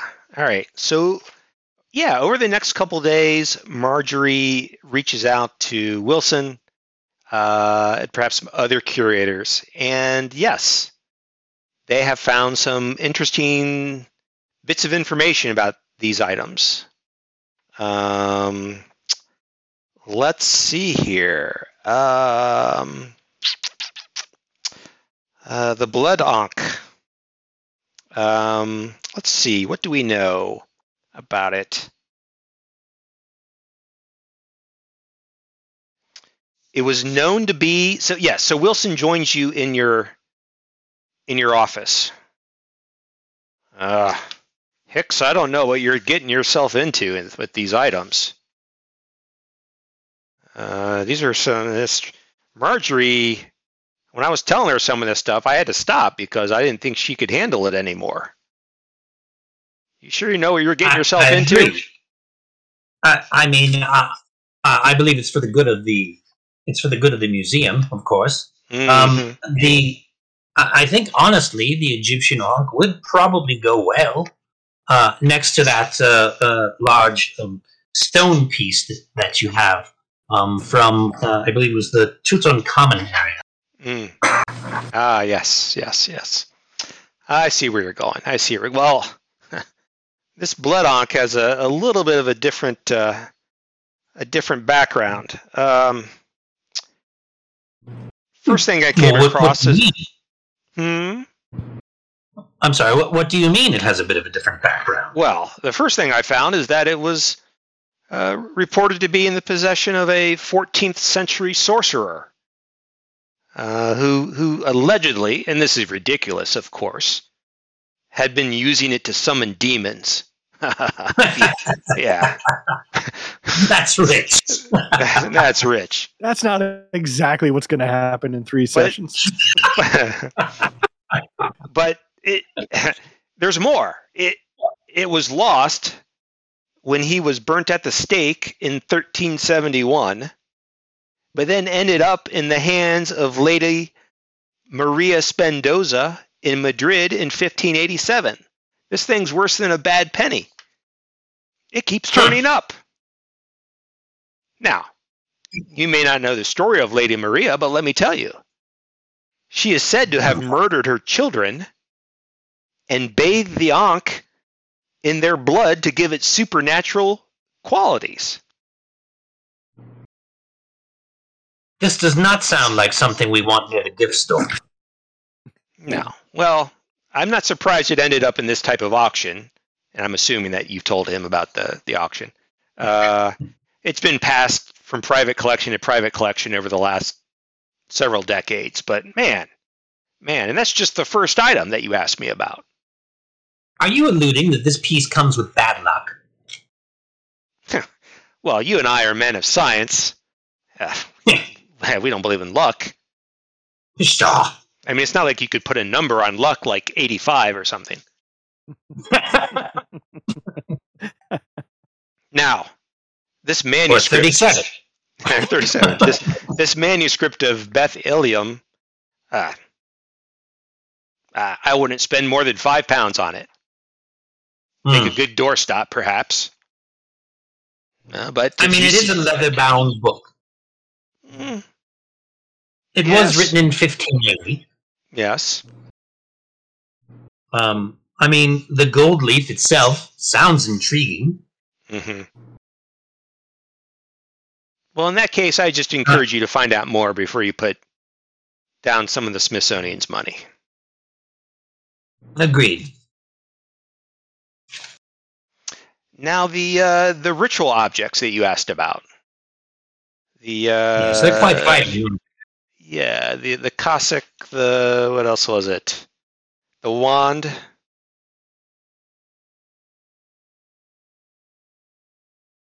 Yes, uh, uh, very ceremonial in nature. uh, you're probably not surprised to learn. Uh, pretty much, uh, my sense and my research tells me that it's uh, kind of uh, used in modern performance of ceremonial magic. Um, uh, I suspect, you know, given their expected age, they're probably in, in beautiful condition. Um, but eh, likely authentic if they're going to end up at a collection like this, an auction like this. Now, the Hand of Glory. That thing is is something else. Um, I happen to know a little bit about black magic, and I can tell you the Hand of Glory is is a staple of black magic ceremonies and has been for centuries. It is literally a preserved human hand, and the best ones are from a hanged criminal. Uh, they sever the hand after their death, uh, and it is mounted with five candles, one for each finger, uh, and made it made from uh, the fat rendered from the body of a murderer. And those are the best of the best. I don't know if you're going to get that quality at this auction or not, but uh, uh, yeah, yeah, Well, that's the minimum bid is quite low for that one Mm, yeah, compared Yeah, to some of the other uh, pieces. It it may be the lowest with the minimum bid. I, I would think that this would be a quite disturbing piece. Is, is this something that the uh, museum would be interested in acquiring? Oh, you're asking my opinion on that? Yes. Mm. Well, I can't say that we've had one for the last several decades, so uh, perhaps, yeah. I think it's worth a good look. And if, you know, if, hey, if the Smithsonian's footing the bill, then yeah, let's get it into our hands and our hands. see, what, see what I did there? That's rich. and uh, Wow, yeah, Joe. yeah. Uh, I think it's worth a closer look. All right. I mean, we both know black magic is just tomfoolery, Nonsense. nonsense, Utter It's gibberish. poppycock. Poppycock. uh, uh, and then the African fetish. Uh, I, I read up that uh, this was um, brought back from Africa by uh, Winston Rees Smith, a well-known Hmm. English explorer. Uh, he recently passed away, interestingly enough. Um, and the word is is that the, the drum and the fetish were made by a Husi witch doctor. Hmm. So we could expand our could African collection, and I encourage you to, to look at that one closely. Give it due consideration. Yes, I, I will certainly circle that one as something we definitely would like to acquire. Fantastic. Well, you certainly have put me through my paces the last couple days. Well, this had me quite flummoxed. Yes. yes. Yeah. Well, best of luck to you. Let us know how it goes. We'll s- we'll uh, celebrate with a drink when you return. Sounds terrific. I will. Uh, I will send you a telegram once I'm finished. Hmm. Wonderful. Wonderful. All right. Oh, and uh, your plans for travel. How do you. Uh, probably going to take a like a ship. yeah. Yeah, I think it's probably about a five, six day journey uh, by Mhm. steamer. Um, you, you can get comfortable passage, but probably not extravagant uh, uh, with the, uh, the museum's funds.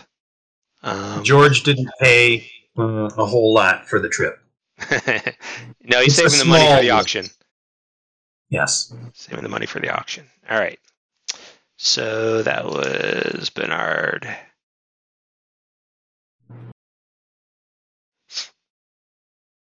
Dear Marjorie, I never knew I would see the inside of my stomach contents so frequently on a journey upon a ship.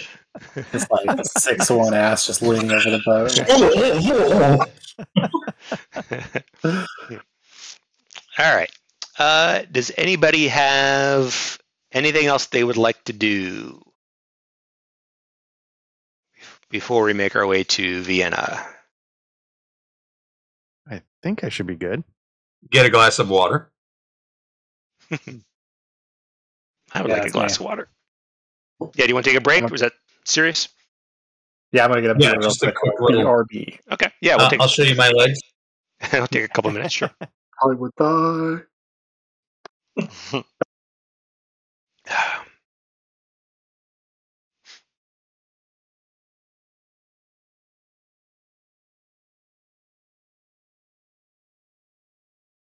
It's good. More check it out. Yeah. Okay. Appreciate it. All right, you guys ready for Austria or Vienna? I should say. Mhm. Vienna calling. This is where we all train, right? not yet. Not yet. Uh, all right. So yeah, you arrive in Vienna by your various means. I guess. I guess it you know, from ship. I don't know Hollywood. Uh, Bernard's going to have to. I don't know. Maybe going to Italy and then up the up the ways there, or into Germany and across. Either way, you've got a little bit of overland travel to do. Um, Mm-hmm. but uh, yeah, very much uh, all within your means. Uh, and yeah, we're into September. A slight chill is in the air. Uh, as the, the the the nip of fall is, is starting to take hold. Um, you know, uh, uh, Benoit, you know, you left your mountainous area and it was beautiful as the the snow-capped mountaintops uh, are always calling you, but they looked especially nice as you were as you were departing uh, Innsbruck, and yeah, in Vienna. Um, you know, it's it's maintaining its its posture, it's maintaining its uh, its airs, its beauty, but it certainly feels as if it's straining under some level of of of after effects of the war, right? So the things that we talked about earlier, uh, inflation, uh, rundown parts of town that haven't been rebuilt. Um, there's still some beautiful art, uh, buildings, architecture. Um, you know, some of the uh, the castles and the the places where nobility would be known to stay and live are still around, but otherwise, it's uh, it it is rough going uh, in different parts of town, and you you certainly notice that coming in. Uh, but nonetheless, uh, you do need to find lodgings. And so basically, what I'd like to do is just get an idea of what you're willing to spend on your lodgings. And there's basically a hierarchy of, of hotels in the area. Um, the exchange rate is about five. Oh, and even though the, the I think it's the kroner is is a currency that is is used, really the British pound is about any the only thing that's worth worth doing any transactions in um, these days. And so uh, a British pound is about five dollars uh, in the in 1920s.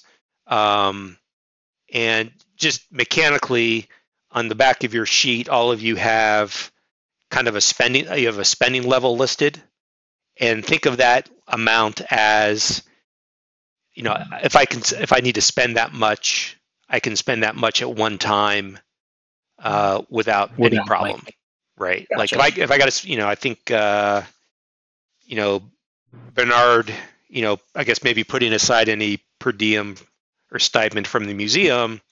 You know, if you're not spending more than ten dollars at a time, you you can do that without any bookkeeping. But if you're gonna go out to a nicer dinner, stay at a nicer hotel, you may have to dip into your your, your cash or your your savings or your assets. Um, so it just kind of depends on what your appetite is. Um, you know that you're you're going to be running in in certain circles, but they may never know your hotel, or maybe they will. Who knows? Uh, you could take them back to your room there, uh, William. Um, so, so yeah, yeah. The the, the tiers. Uh, the the Bristol Vienna Hotel is uh, an excellent hotel, top of the range at five pounds a night. Thereabouts twenty five dollars. Uh, the Hotel Sacher is about two pounds a night, or what did I say, ten dollars. Uh, you've got the Hotel Bristol, which is comfortable, at a pound a night. uh, five dollars. Uh, the Hotel Imperial at ten shillings is dingy, or the uh, Danube City Hotel is one shilling a night and is disgusting. so you don't need to remember the? The names, blue- but if maybe if you could remember excellent, Okay. deluxe, comfortable, dingy, or disgusting. Uh, if you give me a sense of what kind of hotel you'd like to stay in, maybe we'll start with Excellent. perhaps the easiest. Uh, William, what's your what's your flavor there? Uh, excellent. The first one.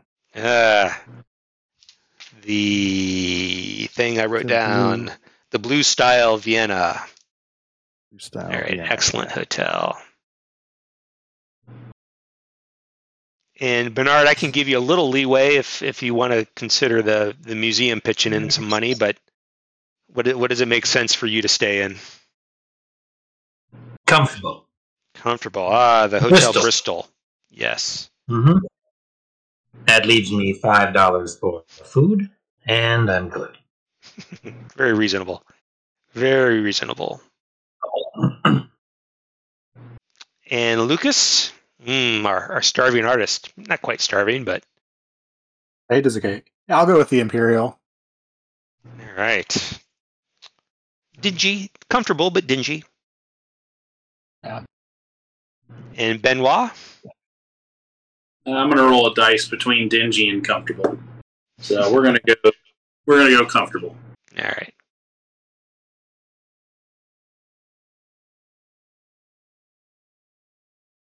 Wonderful, wonderful. Okay. Um, yeah, uh, through various means of, of carriages and taxis and the like, uh, you make your way to uh, the Osberg House, which is actually in central Vienna. A very nice part of town, all things considered. Um, it's about 8 p.m. in the evening at the uh, appointed time. And uh, oh, sure, curiously enough, you all arrive at the same time. Oh, it was all 8 p.m. for everybody. Maybe one by one you arrive, and you are you're each greeted individually uh, by a major domo who I've put a picture of there in the uh, the chat room. Ah, uh, good evening. Welcome to Osberg House. I am Franz. Uh, you have business with us? And he's looking at you, Lucas, the first to arrive. Did I do I need to like some sort of pass to get in here, or do I just be like, Yeah, I mean, if you you you, you figure that if you were to reference the letter, uh, you could even like, show it. And uh, ah, yeah, yes, very good, very good. Follow me, follow me. like I really don't say anything. I just reference the letter and see if Yeah. it lets me in. Yeah, and and you, you all go through the all four of you go through the the sim- similar situation. You're greeted by a very formal uh, head of the household, head of the business, uh, Franz, the the major domo for the um, uh, for the auction house, and he welcomes you. Um, he uh, takes your coat. Uh, should you be wearing a coat? Um, he introduces you to an assistant uh, who then goes through a process of um, handling basically any administrative details. You know, back to the ideas of, of letters of credit, um, making inquiries into, into into into the banks that that need to be handled, uh, making sure um, you know your funds are in order uh, perhaps answers any questions about the the auction procedure, the way that bids are placed, uh, and things like that. Um, this? I'm sorry, what was that? Who that? is this person?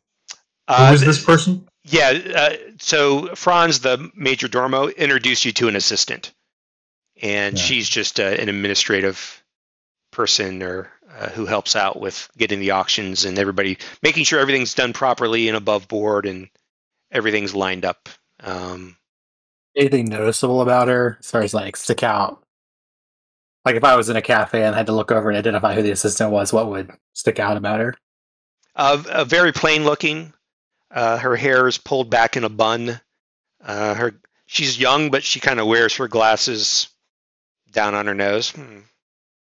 That's and I- you sorry. Uh, your your your introduction papers, please. Ah, thank you, thank just- you, thank you. And, and you do so- notice that they speak, uh, even though with an accent, they all speak very good English. At least, at least the people, the two that you've run into so far. Okay. It, Monsieur Franz. His uh, his his Monsieur Coulson arrived. Ah, ah, yes. Um, uh, many of the other auction participants um, uh, have already handled their their matters, handled handled their business, uh, and are not here at this time. But uh, uh, Herr Osberg will will tell you more about them. Yes. Ah, ah, uh, there he is now. Ah, ah, Herr Osberg, Herr Osberg, and you see a, a impeccably dressed man in his early fifties, a, a thin mustache, right, but dressed to the nines in uh, this this wonderful um, dark brown suit, uh, fine uh, leather shoes, uh, a tie that's that's uh, seems to be from from those of the that you know the better things in life of uh, some of the finest silk, uh, very uh, beautiful gold cufflinks, um, handkerchief stuffed in his pocket. Ah, good evening. I am I am Frederick Osberg. And he shakes your hands one by one. Please, please have a seat, and we will we will talk. Welcome, welcome to Osberg House. I am uh, I am in charge here. Uh, Franz, uh, uh, uh, drinks for our guest, please, please. Uh, wh- wh- what would you have? And he, he turns to you, Bernard. What would you like to drink? I would like a. Um, uh, uh, what would you suggest? Ah, the the coffee here is excellent. And then I then I will take uh, a coffee with um, one cream and two sugars. Uh, of course, of course, Franz, Franz. Uh, uh, ah, you must be the American. He points to you, William. Um, probably everything about me screams American. yeah. Um, also, P was wondering if he could jump in. I don't know if he's this is a bad time, but um, but yeah. So I I look at uh, I was like, you know, I'll I'll take a coffee as well if you could put maybe like um maybe that much whiskey in the in the coffee. Do you guys do uh do you guys do that here? Uh, of course. Yeah, yeah. Your your wish. Your wish is our our pleasure. Our pleasure. Yes, yes, Franz. Yes. Shouldn't be a problem. And also, uh, I'm going to be expecting someone. I don't know if he's here yet. It's a man named uh, Arthur Emerson. Um, I haven't seen him yet, but if you could let me know when he arrives, that's very important. Um, don't know if we're expecting a Mr. Emerson, but uh, of course, uh, should he arrive, uh, you will be alerted promptly. Perfect. I appreciate it. Thank you. It's very important. Yes, yes, yes. And and he kind of gives a look uh, to our German friend Lucas, and he's got a kind of a curious face. He's he's maybe perhaps running his eyes and down, eyes up and down on you, perhaps taking in your attire. Uh, and you, sir, would you like something to drink? Coffee's fine. And I like, I pull out the little metal case that I say, not hurt the exhibits. So like my little tin cigarette case. Ah, yes, of course, of course. And I just just get into my own business, waiting for the coffee to show up. So, Yeah, and then I'm over here. Oh shit! Were we supposed to ask about the? Is it? o- it is- it's okay. Okay. Uh, of I say something in German about Americans, like under my breath. so rude. uh, and you, sir, uh, he points over to Benoit. A drink for you? The coffee is fine, Monsieur. Yeah, wonderful. Uh, make it five. Uh, uh, one for yourself, Franz. Six. Six coffees, please. Ah, well, it's a pleasure to meet all of you. Welcome to Vienna.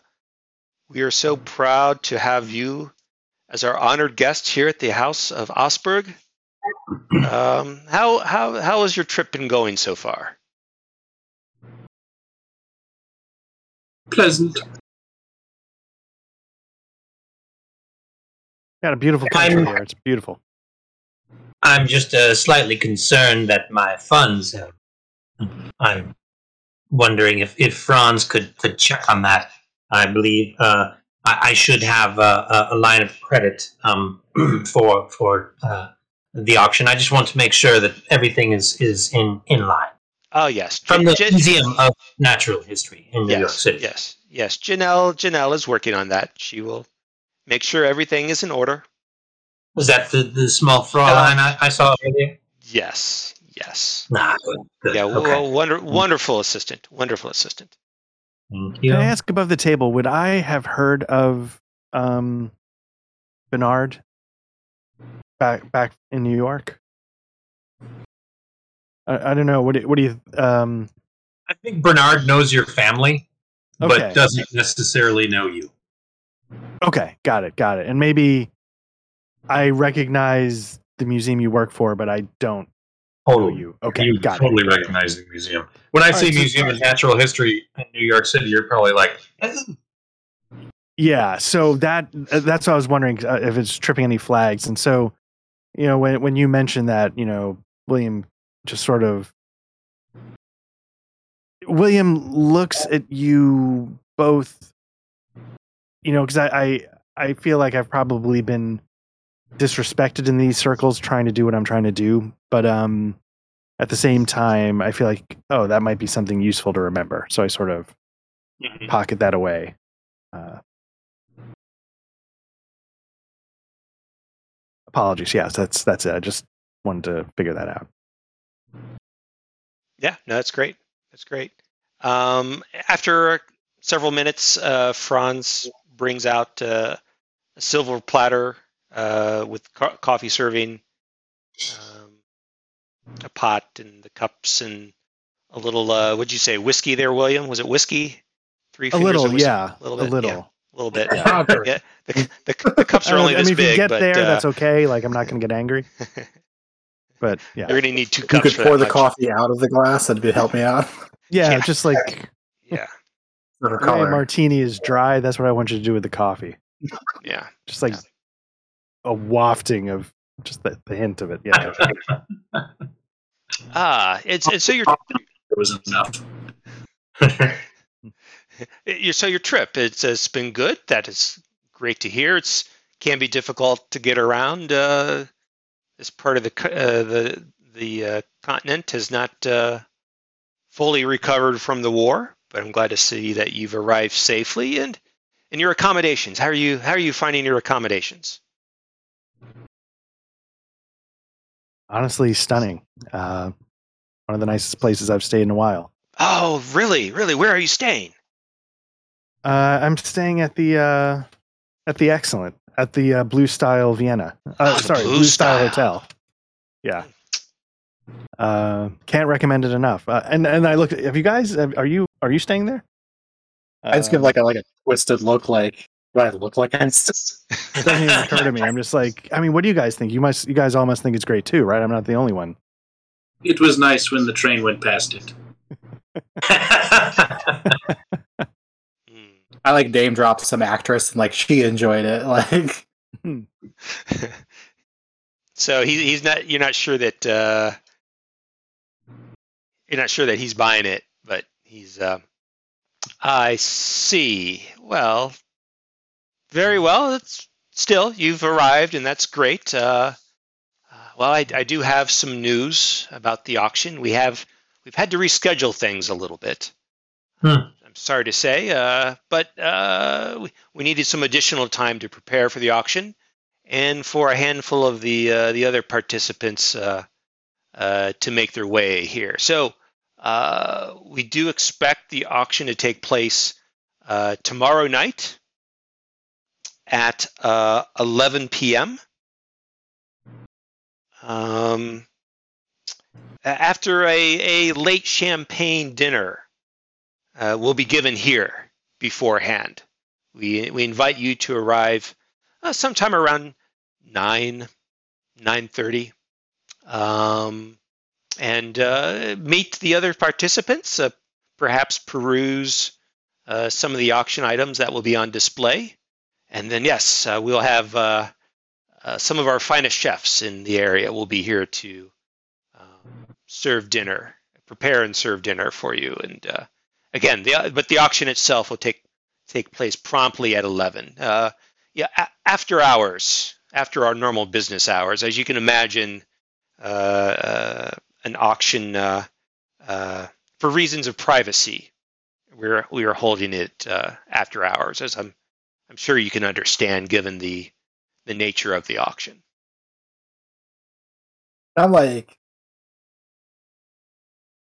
I'm trying to think if I say this in like English. I, I yeah, I'll be like polite. I would say this in just like because I'm just like currently like Germans are pretty lit with the Bohemian thing. What's so why is this going to be so private? Ah, I mean, all well, the best things are.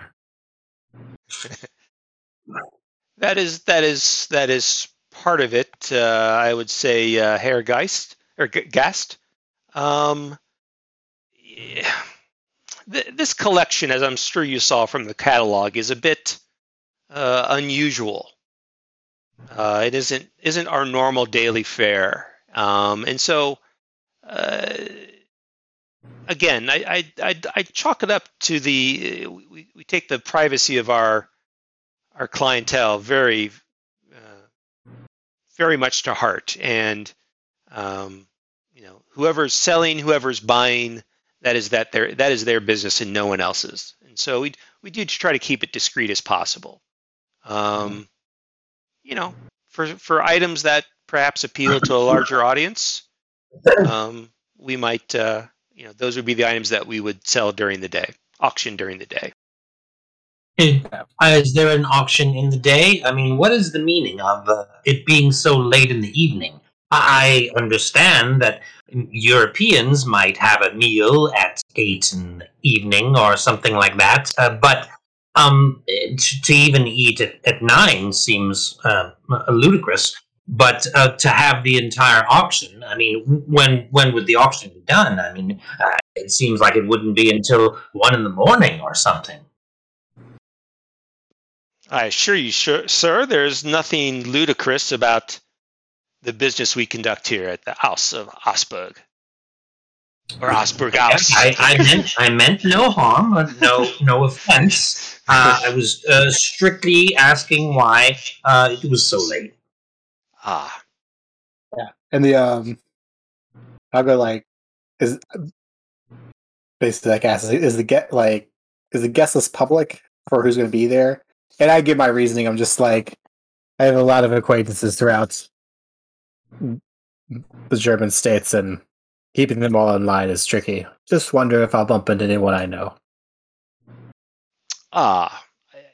The, the appropriate time to know the other guests would be at the time before dinner. You'll have an opportunity to mingle with them. I, I assure you they are of uh, the finest uh, quality of auction attendees that you can imagine. but no, uh, no, we we maintain. Uh, you know, uh, it would be embarrassing if someone were to back out at the last minute. Uh, we, and for that reason, we don't uh, share that information in advance. He'll um he'll take those good fancies.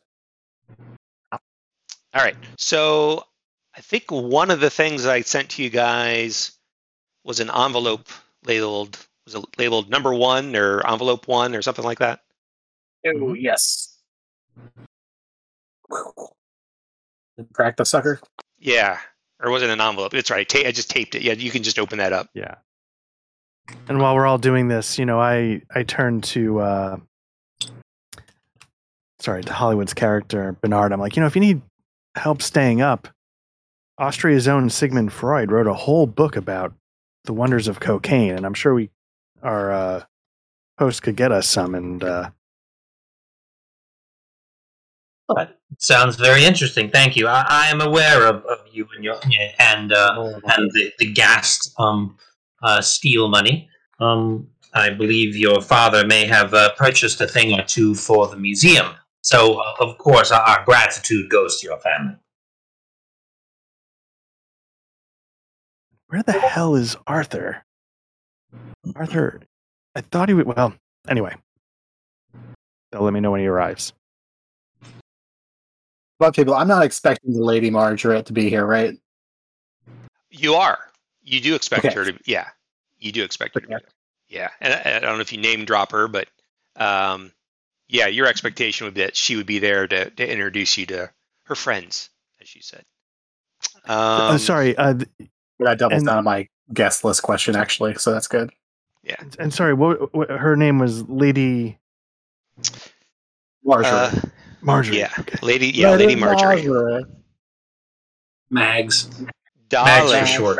Oh, Got it. Lucas, darling, you must meet my friends. They're fabulous. British actress. All right. So the the the prop or whatever you want to call it, I gave you nothing more than a. I th- it should be a two-story map of Osberg House, and so you you know this is basically what you've surmised in your 30 40 minutes in your visit you know you you pick up i mean nothing you don't pick up like the demon summoning room or anything like that right? Like these are it's a you know they're off it's basically office on the first floor uh and on the second floor is the um is the, the auction area right? And uh, you do pick up like there are, there are actually four different auction rooms and each one has a color. And i guess i've got the, the map here. Um, you got the green room the gold room the blue room and the brown room. So when auctions are held an auction is held. Oh we're oh we're meeting in the green room or we're we're, we're holding the auction in the gold room right? And so uh, Herr Osberg tells you that yeah, we'll the the the, the dinner will be held uh, uh, on the second floor, with the auction being held thereafter in the green room.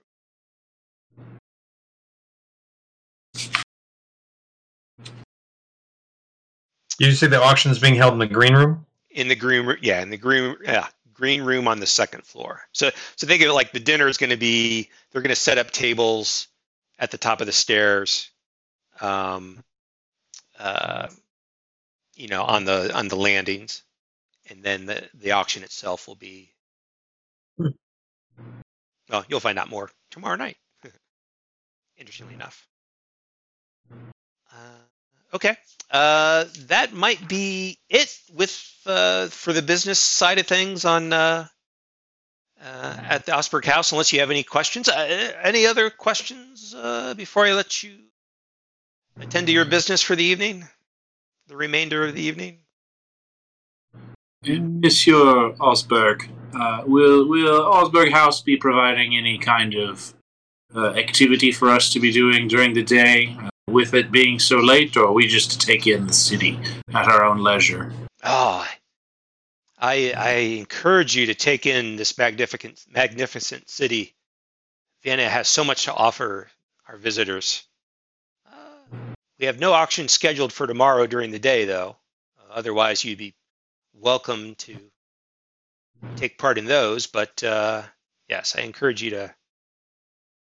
Is To is the city. anything is anything set up where we could uh, observe it tonight, or is it all sight unseen tomorrow? Oh, the auction items. Yeah, Ah, yeah, a a common question. I'm I'm afraid I must I must give all of the auction participants the same access and cannot play favorites. So I, I must politely decline that that uh, that request. Uh, but but we will have the items on display uh, during the dinner time and the uh, the uh, mingling they'll- under under close watch uh, of our docents. But yes, the items will be on display before the auction, and then of course they could be inspected when they are they are up for auction individually. But unfortunately, I cannot allow access to them right now. Very well. Messieurs, are you do, do you have plans tomorrow? Um, no, I was uh, perhaps going to uh, wander the city a bit and uh, and see uh, uh, what was left of it.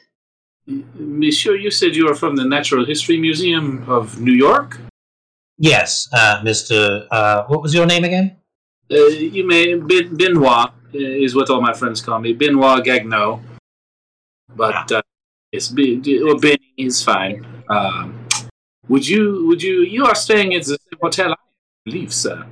Um, would you? Yes, would I, I, I saw you in the lobby. you, Mhm, uh, yes. yeah. You you had many bags with you. It was quite impressive. Um, Thank you. would you Would you care to take breakfast with me in the morning?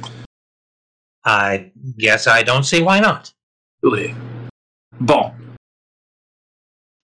Indeed. Ah, my apologies. I did not know you. Did, we were not acquainted with each other. Ah, introductions. Doo-doo-doo. Introductions. Okay. Now you're on introduced.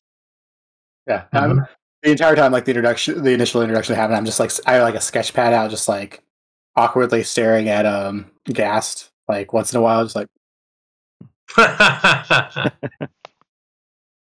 Yeah, you know, Gast is um he's not ugly. Appearance is 65. So I mean, he's not crazy good looking, but he might have like a distinguishing look to him a little bit.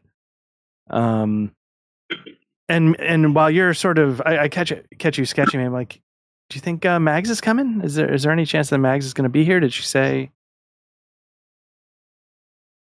uh, Caroline Margaret will be here. Is she? She's an. Is she? What's her trade? Above table tie. Uh, you know her to be the daughter of a steel baron. Oh, so she's just wealth. Okay. Um, I'm just like, yeah, timeliness. Do not know. Probably similar to your schedule. I just like continue. So above the table, if this is okay, in my head, um, we totally met in London because we run in the same high society circles, and I'm going to be shocked when she has no memory of meeting me Um, because she's stunning, and I felt like I I felt like there was something there, like I felt like there's a little spark or a little electricity uh-huh. and she's not gonna have any idea who I am. I'm like, no, seriously, like maybe she knows my family name, but I'm like, no, we met. you know, I did that summer at Oxford, and she's like, yeah, no, I, I don't remember you at all. Um, but but aside from that, though, I, I sort of, you know, I sort of look. Um, where did I write his name down? Franz, right? Franz is the one we're talking to. yeah. So yeah, Uh, so, so- Franz is Franz is the major domo. Friedrich Osberg is the head of the Oh, Osberg house. Yeah. That's what I mean. Okay, so I I sort of look around and I kind of if he's willing, I kind of like pull him aside and uh and I, and I just say like I get what I'm doing here, but I, I don't uh, I don't understand this really. And now I have a I have a fast talk skill, and so what I'm trying to find out is inside information about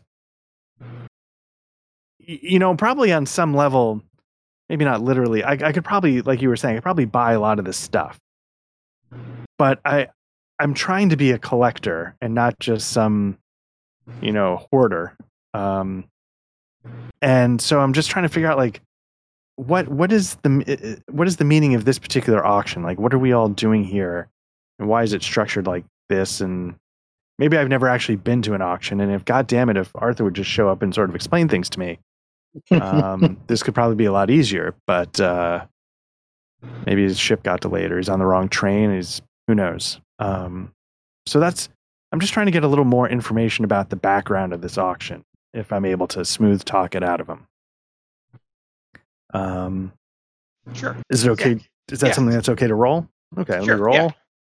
Let's do it. Ooh, I got an got an 18. Uh, I've got a skill of 65 for fast talk, so it's not a it's not a 13 extreme success, but it's be a hard success. Yeah. sorry with my with my stupid costume. I can't read.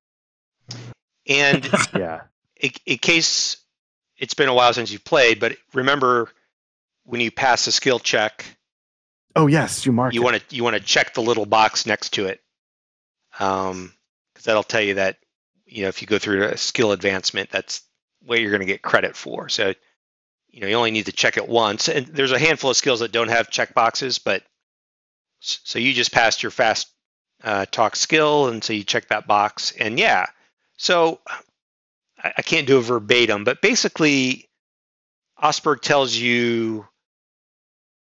Uh, it would be hard for you as an American to understand how difficult it's been for Austrians after the war. And he, he takes kind of on a somber tone, and uh, it's been a tough time for some of our, our best clients. And but the uh, the the House of Osberg is not forgotten uh, those who have done well by us over the years. And so in any way we can, we stand ready to serve our clientele. And if that requires an extra level of privacy and discretion, then so be it. And this is the type of auction that requires it. And so uh, certainly uh, we'll treat our, our guests and our clientele to the best auction experience that we can deliver. Um, and that's the reason for the, the what I expect to be a delicious dinner. But at the same time, uh, we do have to keep it away from uh, those w- who would pose undue questions about what's going on here, and perhaps tarnish the reputation of uh, of our clientele, who would rather just not have others know that they're selling or buying. That is no no one's business but their own, and so we will honor those relationships and requests, and you know uh, for someone in your situation in America, I get it. You know, you're a little bit flashier than they are, and times are probably not as tough either. But, but uh, th- this is the the the lot that we're facing right now. So you're saying that there's going to maybe be a lot of these. A lot of hard pressed Austrians have a lot of things they might need to unload because of hard times not getting the sympathy Uh, it- or the empathy at all. It is safe to say this will not be. This is not our first auction of this type, and will likely not be our last. Hmm. All right, I might have to put some roots down here in your beautiful city. Uh, you will Um, find it find it wonderful, and on the mend, I might say. I might add. and and then uh, you know I think William would turn to the rest of the group and he's like, "Well, uh, he's like, gentlemen, look, if we're going to be sort of entering the arena, so to speak, tomorrow evening, let us at least have a meal together. Uh, may I offer to, may I invite all of you to the, um, sorry, the uh, Bristol Vienna Hotel uh, for dinner tomorrow night before the auction. Oh no, no, they're serving dinner. Um, maybe for for a cocktail before uh before we have a meal together. Like, We- ja. I would quite enjoy that. Thank you. And uh, hopefully, I can introduce you to Arthur, and uh, hopefully, uh, Madge will be there. Uh, you know, if she enters, gets into town, you know, make sure she knows.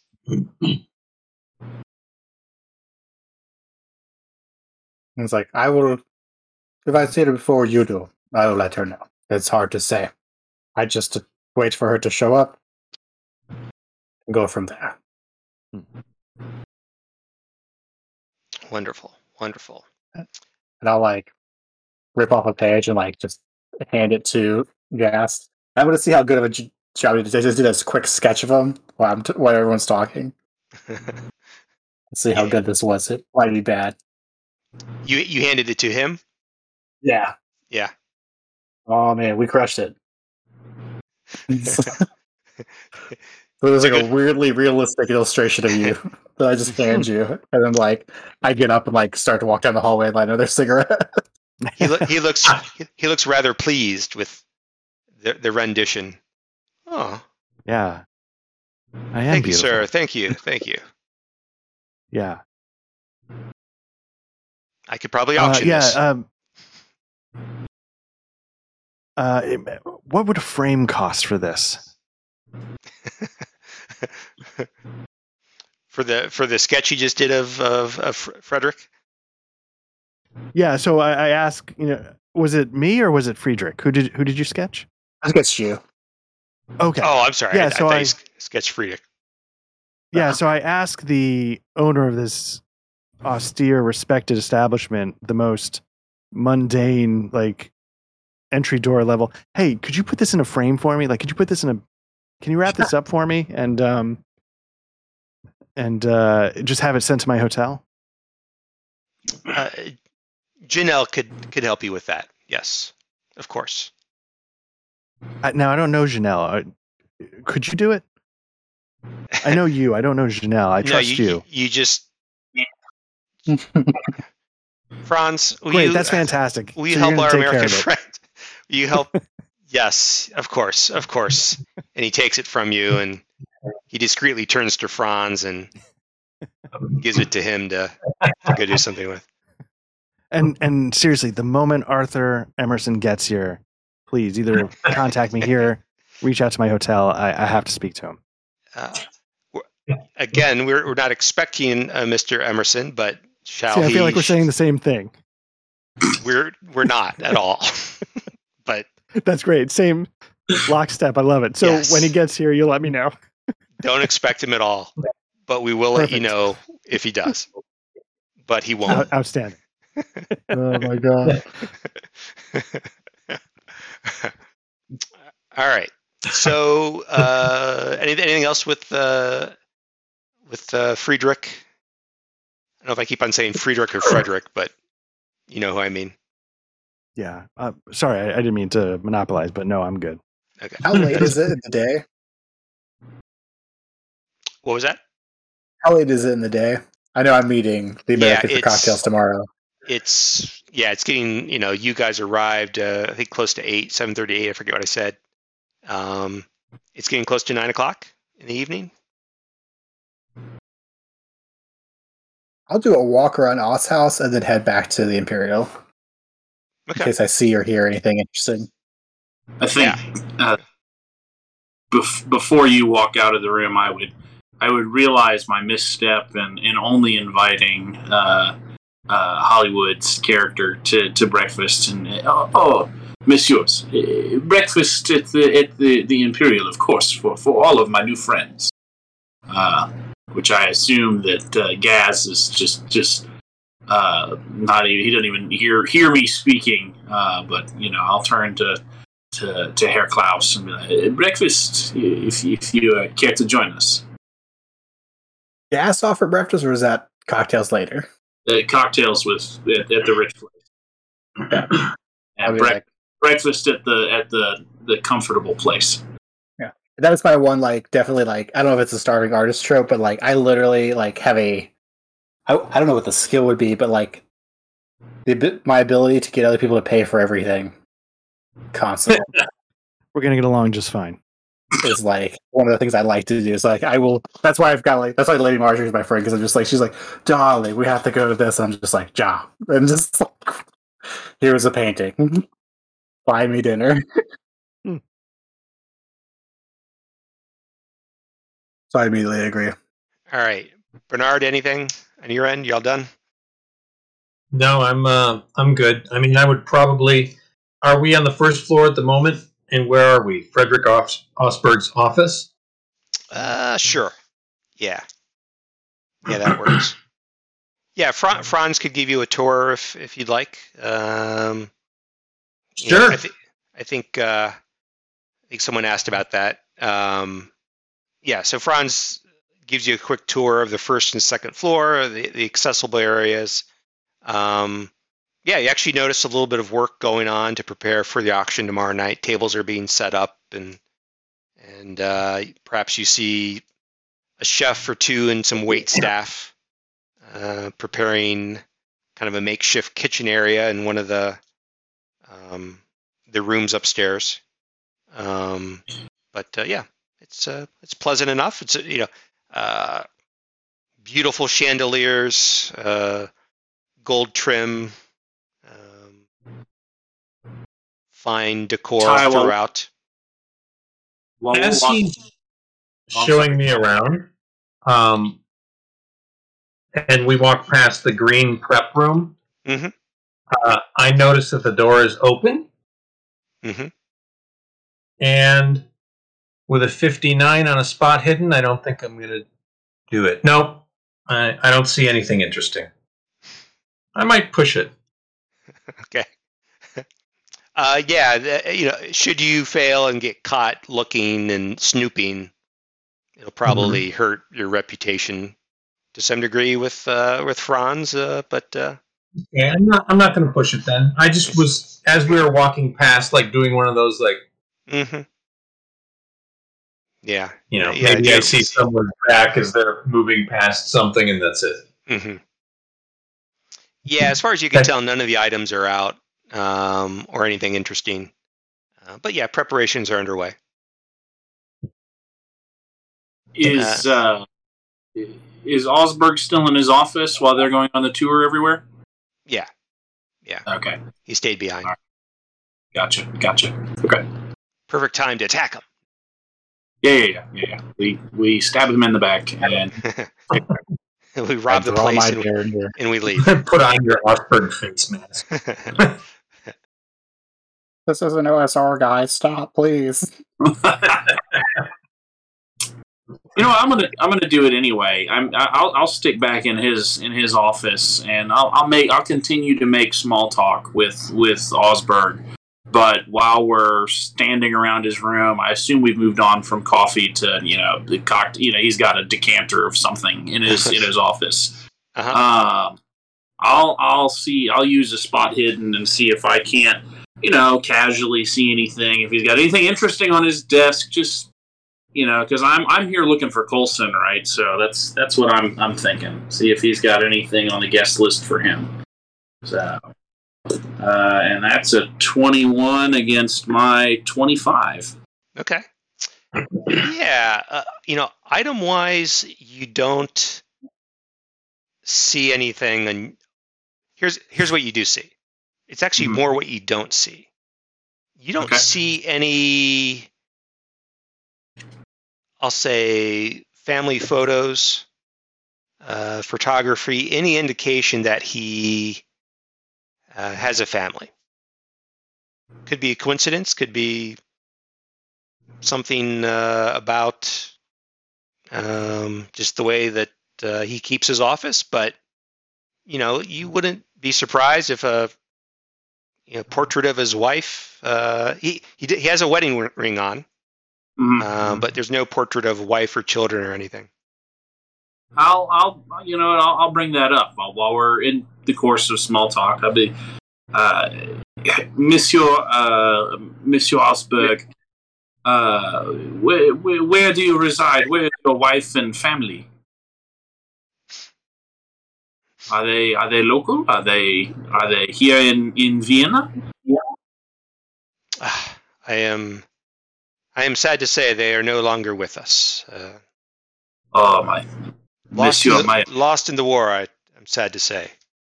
my apologies, Monsieur. I did not mean to bring up uh, such such foul memories. Uh, let us let us toast them, uh, and and to all of the our, our fallen family uh, from the war. A terrible thing. Yes, terrible. May, may there never be another war, and I, I- war to end all war to wars, no war. to peace. Peace. Yes. There his voice. There was not peace. Twenty years later. yeah. There's nothing to see here. Um, during the, I kind of like initially shadow William, but slowly don't shadow him. Just like, like I'm just hanging out with William because I like notice like he doesn't care. It's up here. Up you muted art. What was that? Art's still Art. muted. Art's definitely still on mute. Sorry, uh, are are you trying to sort of, sort of tell me a little bit surreptitiously, or No, like Or- I'm just gonna like. This is like the gimmick that I do. Where I'm like, all right, he's the money. He's a dilettante. I'm an artist. I could just do that thing, and he'll just pay for whatever is going to happen for the next five hours before I pass out at my hotel. That's basically a closet I sleep in. Well, that's the thing, because you know, obviously, I, I guess William would be sort of buttered up in the narcissistic way because you drew his picture, Exactly. and you look like a guy who knows where to go in the evenings. And I don't know Vienna very well at all, so why don't you show me around, and uh, let's uh, let's go have some fun. Everybody's invited. Um, I think it's you're on the Bohemians team. Uh, you know, I'm just uh, I want to see something different. You know, I've been spending all summer with beautiful women in south of France. The New York women are just boring as shit. Um, so I just want to see something a little different now that I'm in part of the world I've never been before. I get us to a nice, risque Austrian establishment that I have heard of in the various discussions I've had with fellow Germans. Hmm. I'm trying to think of a good name for it. Um, let's go with Yeah, and anybody who wanted to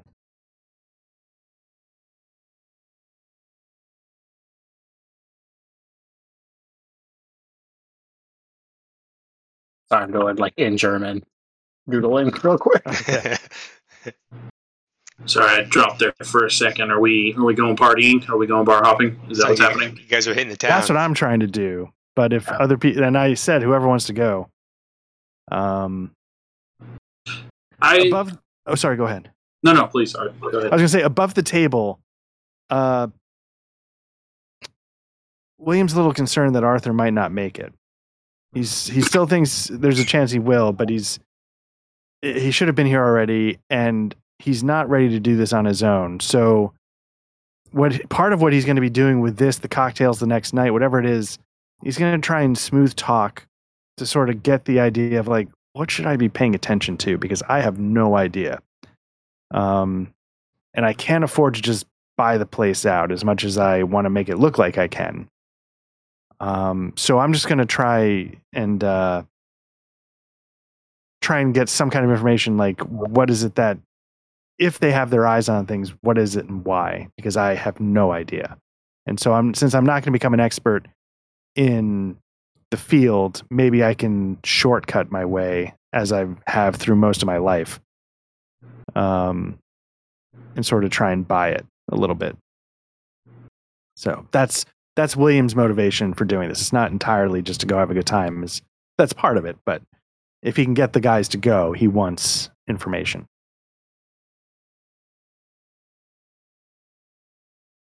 Yeah, so he could he could definitely grill me as I take him to like we're just at like a um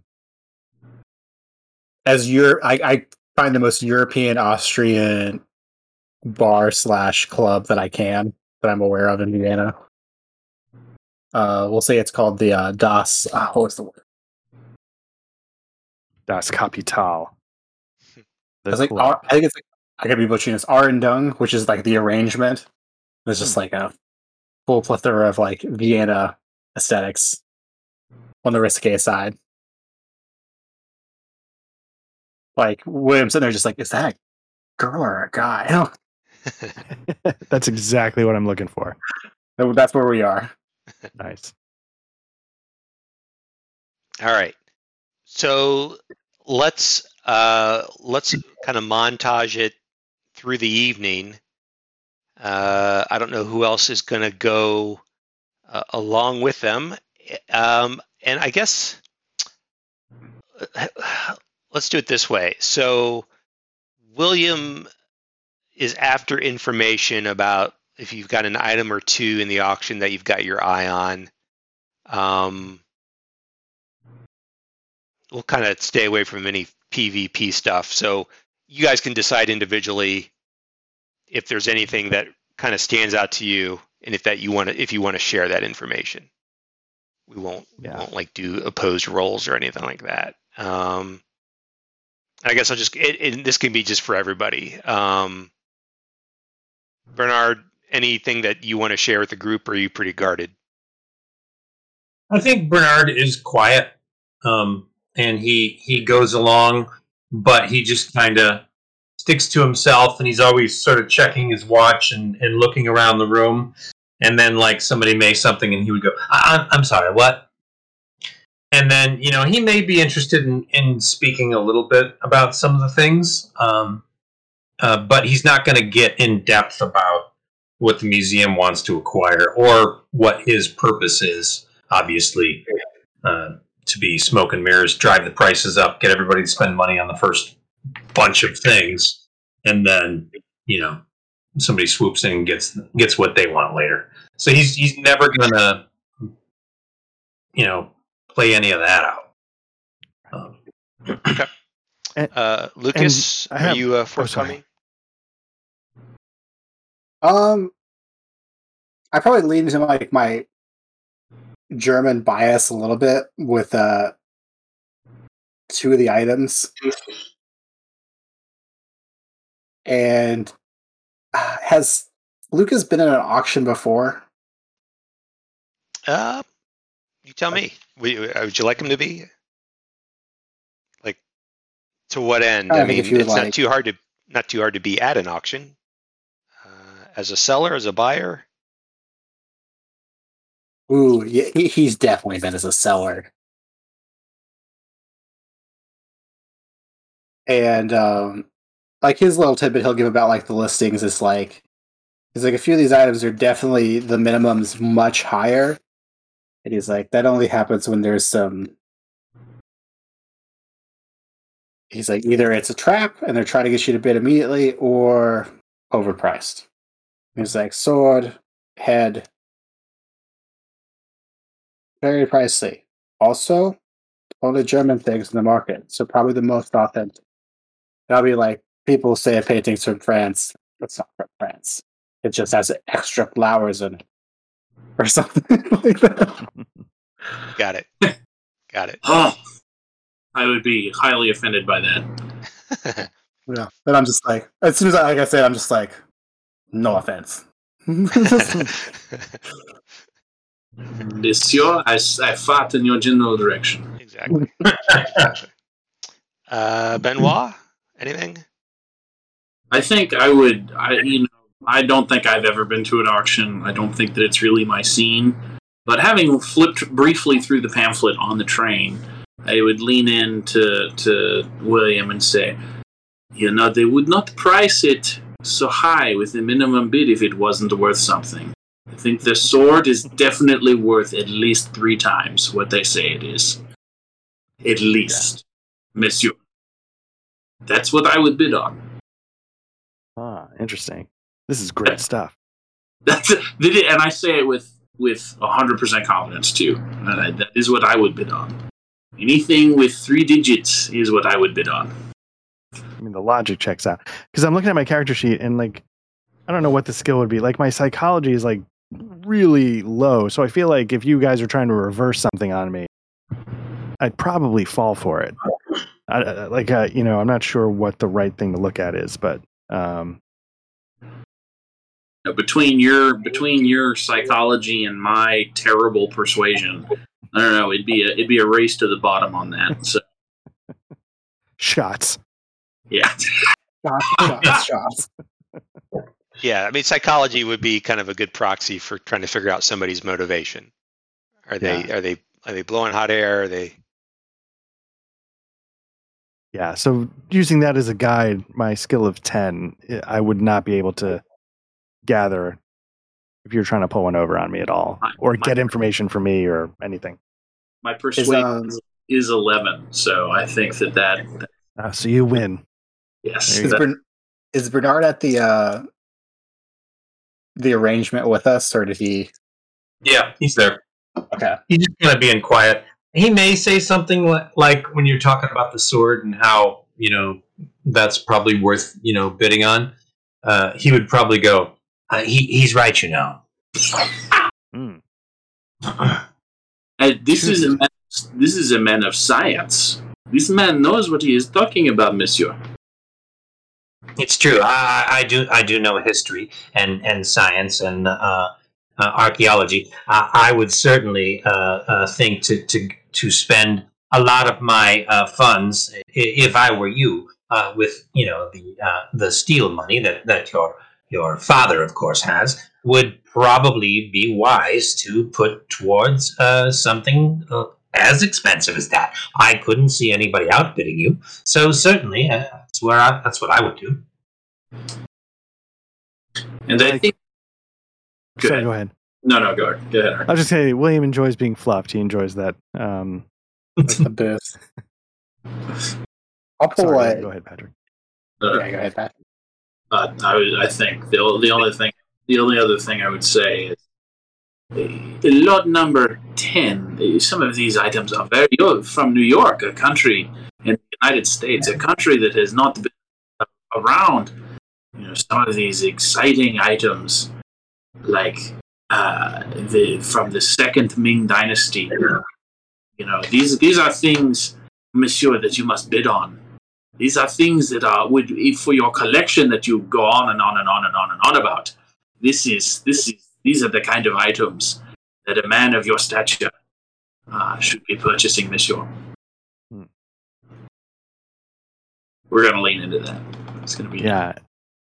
And I can tell you, as, as the night goes on, you know, uh, where how we get there. The one thing that's definitely going to happen is I'm going to get near blackout drunk, and by the end of the night, I'm wondering why we're all not starting an art museum together. This is crazy that we're bidding against each other. And guys, like we could, I mean, we could open up something here. Like we could open up something here. Um, no, I mean we could open up. I mean, we could open up something right here. I don't know why these Austrians are trying to get us to fight against each other. I mean, that feels very like these Austrians, like they, you know, these Austrians. But uh, but we should open up a place. Bernard gets is getting nervous and doing a lot of you know again checking his watch uh, and and wondering if it's maybe time to go to bed. I'll like, I'm sorry. Go ahead. Sorry. Go ahead. as it for like a sober and actually for maybe a roll. This, this is like I guess the phrase would be like flashback roll. I, I see like this. They mention Azoth on the sword, and it rings a bell from a like German poet back in one of the studios at one point. I have a decent listen roll, so I don't know if that would allow me to retain that info or if there's any deets on that. Uh, you're interested in the sword, are you? hmm Specifically, the fact that they mentioned the word Azoth, and I'm like, I've heard someone say that word before. Yeah. Uh, But you can tell me what I need to roll for that. yeah. Give me. Uh, yeah, give me an occult roll. Oh, what's up? Oh, Is alphabetical? Yeah. Okay. Ooh, let's see. 25. 125. Ooh. Yeah, we got a solid 20. Hmm. Nice. Yeah, well, yeah. What do you remember about Azoth? Uh,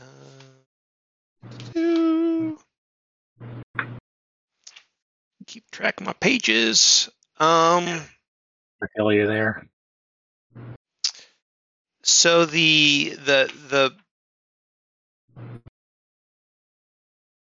yeah Pericleus, Paracelsus, Cel- Paracelsus, Cel- Celsus, Paracelsus. Um, yeah, so you recognize uh, Azoth and the name Paracelsus. Um, and it's fortunate that you are German. Paracelsus was a German philosopher and alchemist. Um, he was, legend says, summoned up by a demon. No, he summoned up a demon and had it imprisoned within the hilt of the sword to do his bidding. Um, and so modern occultists uh, and students of alchemy believe that Azoth, the name engraved on the hilt, stands for the vital principle which makes life possible, not for the name of the demon. Okay. So German philosopher, sorcerer, demon, sword. Yeah, and I, I just like, I started like, probably, it sounds like I'm rambling when I'm talking about this with like my peers. I've been Huh. like like one of my friends is trying to like structure or maybe structured a poem from this. Heavy drinker though. Worse now. yeah, yeah. Could be nonsense. Who knows? It's as if he made some connection and then went downhill. I think while we're while we're talking about Azoth, well, while one in one ear we've got occult knowledge going, and in the other ear we've got William saying, "Guys, guys, we should start a museum. Trust me." Uh, are we in a part of town where there's like one gas lantern every five blocks at this point? We've wandered into the bad part of town. I'm assuming.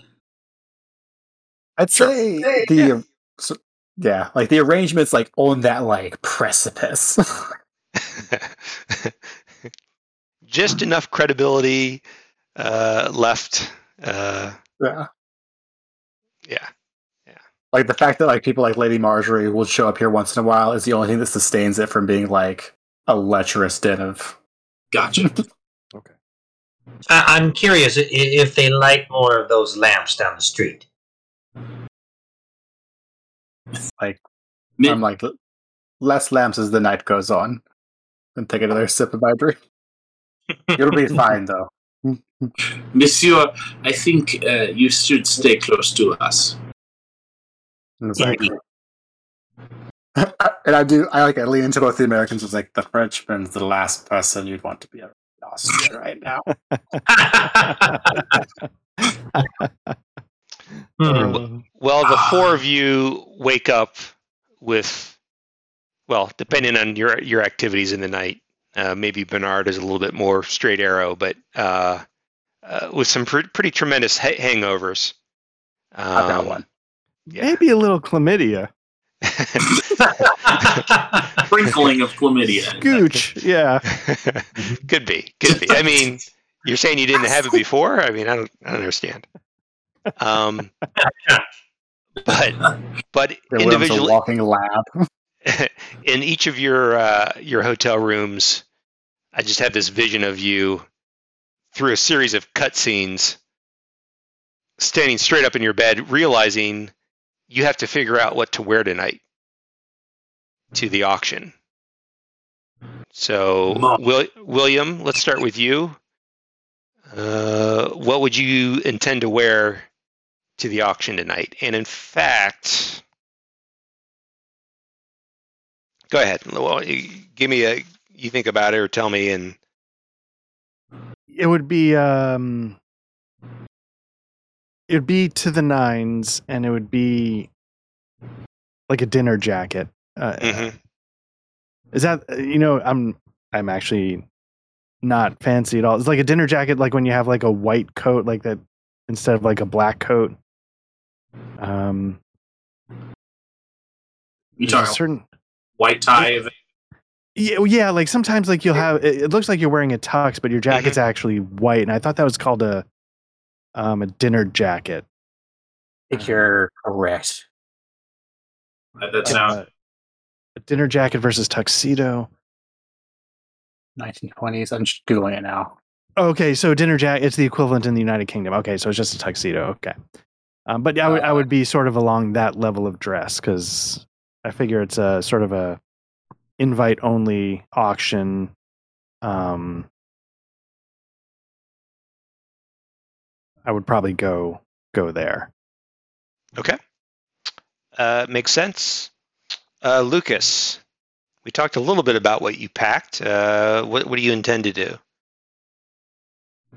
I have a white suit, but it's not in the best condition. hmm But it's what I put on.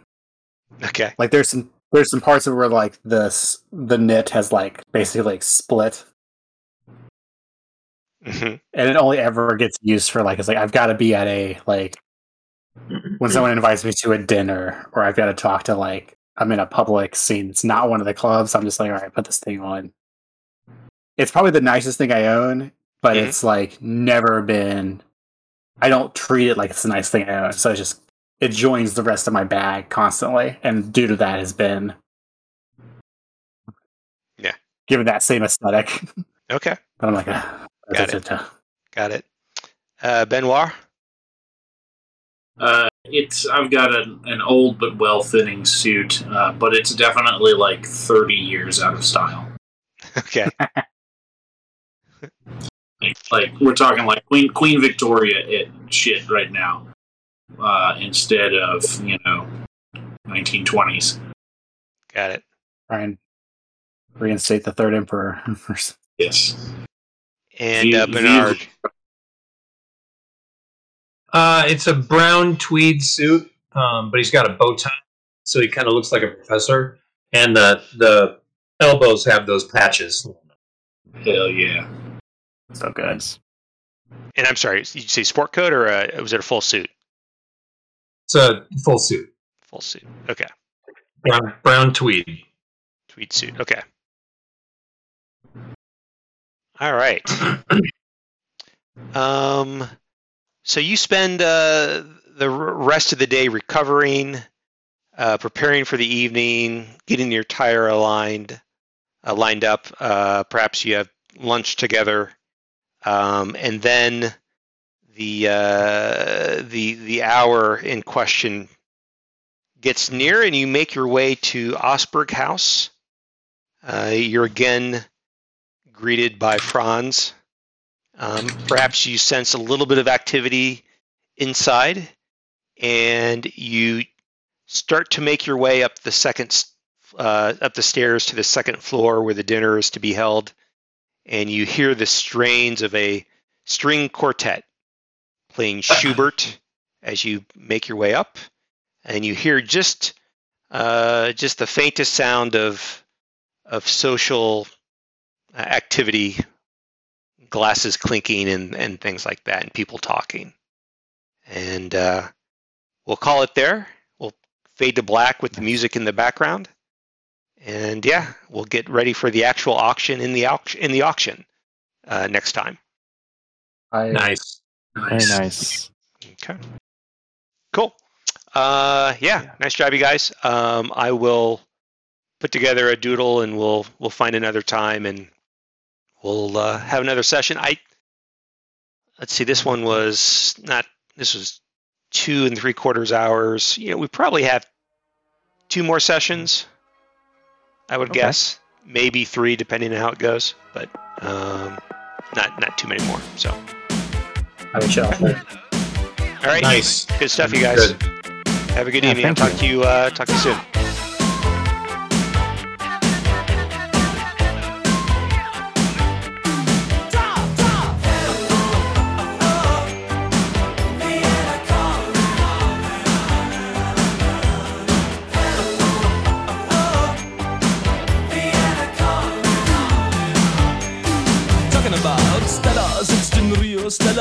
In Tokio. Männer fragen sie nach Feuer, nach dem anderen sowieso.